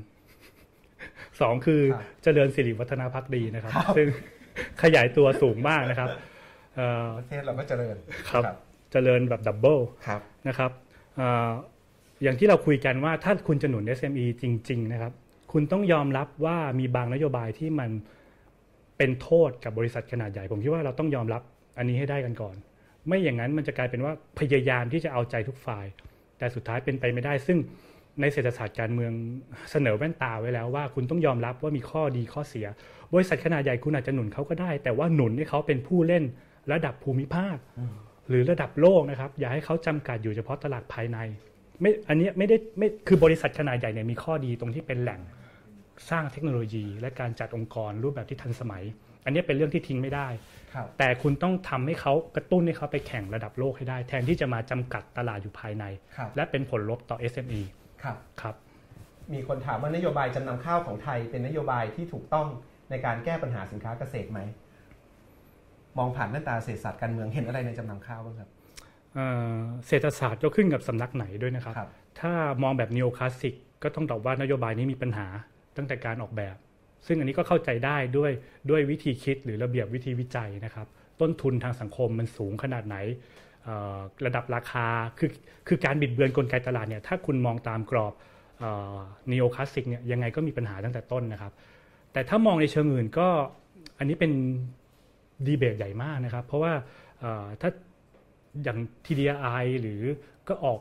หลายประเด็น แต่ว่าอาจารย์นิธิเอียวศรีวงก็เคยเขียนโต้ว่าถ้ามองในมิติทางสังคมเนี่ย มันส่งผลทาง consumption หรือการพัฒนาของชาวนา ผมเองไม่มีคำตอบตายตัว แต่คิดว่ายังไงก็ต้องนำหลายกรอบเข้ามาร่วมกันพิจารณา เพราะคงไม่มีนโยบายสาธารณะอะไรที่เป็นพาเรโตหรือว่าให้ประโยชน์โดยไม่ทำให้คนอื่นเสีย มันมีคนที่เสียประโยชน์แน่นอน แต่สุดท้ายจะหาจุดร่วม จะควบคุมระยะเวลา จะควบคุมกระบวนการ จะควบคุมราคากันยังไงเนี่ยผมคิดว่า เรื่องใหญ่มากคือมันก็มีดีเบตตั้งแต่ดีเบตในเชิงอุดมการณ์ครับแล้วก็รวมไปถึงดีเบตในเชิงทางเลือกเชิงนโยบายครับแล้วก็ยังมีดีเบตต่ออีก ถ้าเลือกทางนี้แล้วด้วยอุดมการณ์แบบนี้แล้ว รายละเอียดในการปฏิบัติ ระดับมาตรการระดับเครื่องมือที่ใช้ครับมันทำงานกันยังไง คือมันมีดีเบตหลายระดับมากเลยครับ ผมคิดว่าถ้าตอบกว้างๆก็คือคิดว่าต้องยอมให้มีแว่นตาหลายอย่างในการมอง และสุดท้ายค่อยมาถ่วงน้ำหนักกันว่าคุณจะให้แว่นไหน มีน้ำหนักมากกว่าณเวลาหนึ่งๆคือแน่นอนว่าคุณทำตลอดไม่ได้ แต่คุณจะทำช่วงไหนด้วยเหตุผลอะไรเนี่ยและสุดท้ายคนที่เสียเขาจะได้อะไรชดเชยไหมครับก็ผมคิดว่าเป็นเรื่องที่ต้องใช้หลายกรอบร่วมกันมองครับครับพี่อาจารย์พูดถึงทีดีไอพูดถึงสถาบันวิจัยเพื่อการพัฒนาประเทศไทยจริงๆอาทิตย์ที่แล้วเนี่ยก็มีคำถามที่เราชวนคุยกันเหมือนกันกับกับกับกับพี่พัฒน์เรื่องเทคโนแครดเรื่องประชาธิปไตยเรื่องประเด็จการพอดีมีคำถามจากอาจารย์เอกชัยชัยนุวัฒน์ใช่ไหมครับที่ถามมาว่า TDRI สนับสนุนรัฐประหารหรือไม่ในความคิดของอาจารย์ คือโจทย์มันคงใหญ่กว่านั้นโจทย์มันคงคุยกันถึงเรื่องบทบาทของ technocrat บทบาทของนักวิชาการนักเศรษฐศาสตร์ กับการทำงานกับรัฐบาลรัฐประหารอย่างเงี้ยนะครับอาจารย์เอกชัยก็แซงมาเนี่ย Keynesian กับฮาเย็กเนี่ยมาเจอคสช.ก็จอดสนิทกันหมดอาจารย์เอกชัยนะครับนักกฎหมายของเราอาจารย์อาจารย์คิดยังไงครับผมคิดว่านักเศรษฐศาสตร์ อาจจะเข้าไปร่วมกำหนดนโยบาย เพราะว่ามีสมมุติฐานบางอย่างนะครับ ว่าตัวเองสามารถผลักดันสิ่งที่ตัวเองคิดได้อย่างมีอิสระ แต่อย่างที่อันนี้ผมเขียนไว้นิดหน่อยในในในบทความล่าสุดของวันโอวันนะครับ เรื่องประเทศไทยมาถึงจุดนี้ได้อย่างไรนะครับ โจทย์ใหญ่มันคือคุณตีความว่าความสำเร็จที่ผ่านมาของประเทศไทยเนี่ยมันอยู่ยุคไหน ถ้าคนที่เชื่อว่ายุคสนิทกับยุคพลเอกเปรม เป็นยุคที่ มีความรุ่งโรจน์มากที่สุด ก็มักจะคิดว่าโอเค ถ้าอย่างนั้นยอมแลกเปลี่ยนให้ทหารมีอำนาจแต่ตัวเองเข้าไปกำหนดนโยบาย แต่ผมอยากจะเสนอว่ามันก็มีรัฐบาลอื่นๆที่ให้ผลประโยชน์กับประชาชนในรูปแบบอื่นเช่นเดียวกันนะครับ รัฐบาลจอมพลจริง ๆ มีคำถามหนึ่งที่พูดถึงตัวอย่างรัฐบาลในอดีตนะครับ ตอบรวมกันในนี้เลยก็คือ ผมคิดว่ารัฐบาลที่เรายัง ประเมินกันทั้งทางประวัติศาสตร์และทางเศรษฐศาสตร์น้อยไปก็คือหนึ่งก็คือรัฐบาลจอมพลปพิบูลสงคราม ยุคสองยุคที่หลังจาก ยุคแรกนี่มีปัญหาเยอะสองสี่เก้าศูนย์ยุคแรกเนี่ยมีปัญหาเยอะจริง เพราะว่าเป็นหมกมุ่นกับเรื่องชาตินิยม จนนำไปสู่สงครามโลกเนี่ยแต่ยุคที่ 2 นี่มีความน่าสนใจหลายอย่างที่ยังไม่ได้รับการศึกษา เช่น จอมพลปพิบูลสงครามเนี่ยก็มาด้วยแรงจูงใจแบบเดิมแหละแต่ว่ายุคนั้นเนี่ยต้องคานอานาจ ระหว่างจอมพลสฤษดิ์กับผินเผ่า แล้วก็ยังต้อง คานอานาจกับสหรัฐอเมริกาทำให้ผลลัพธ์ที่มันออกมาเนี่ยมันไม่ได้เป็นแรงจูงใจของจอมพลปเพียวๆเหมือนยุคแรกแล้วและผลลัพธ์ที่ออกมาผมคิดว่ามีความใกล้เคียงกับยุครัฐพัฒนาในเอเชียตะวันออกอยู่สูงเหมือนกันทั้งในเรื่องรูปแบบนโยบายที่คานอำนาจกันระหว่างหลาย ๆ ส่วนนะครับ อีกรัฐบาลหนึ่งที่น่าสนใจที่จะทำให้มันเปลี่ยนโลกการตีความว่าประเทศไทยมาถึงจุดนี้ได้อย่างไรก็ รัฐบาลเกียงศักดิ์ชมนันเนี่ยก็ยังไม่ได้รับการศึกษาอย่างเพียงพอเหมือนกัน เพราะว่า เป็นนายทหารที่มีทัศนคติอีกแบบหนึ่ง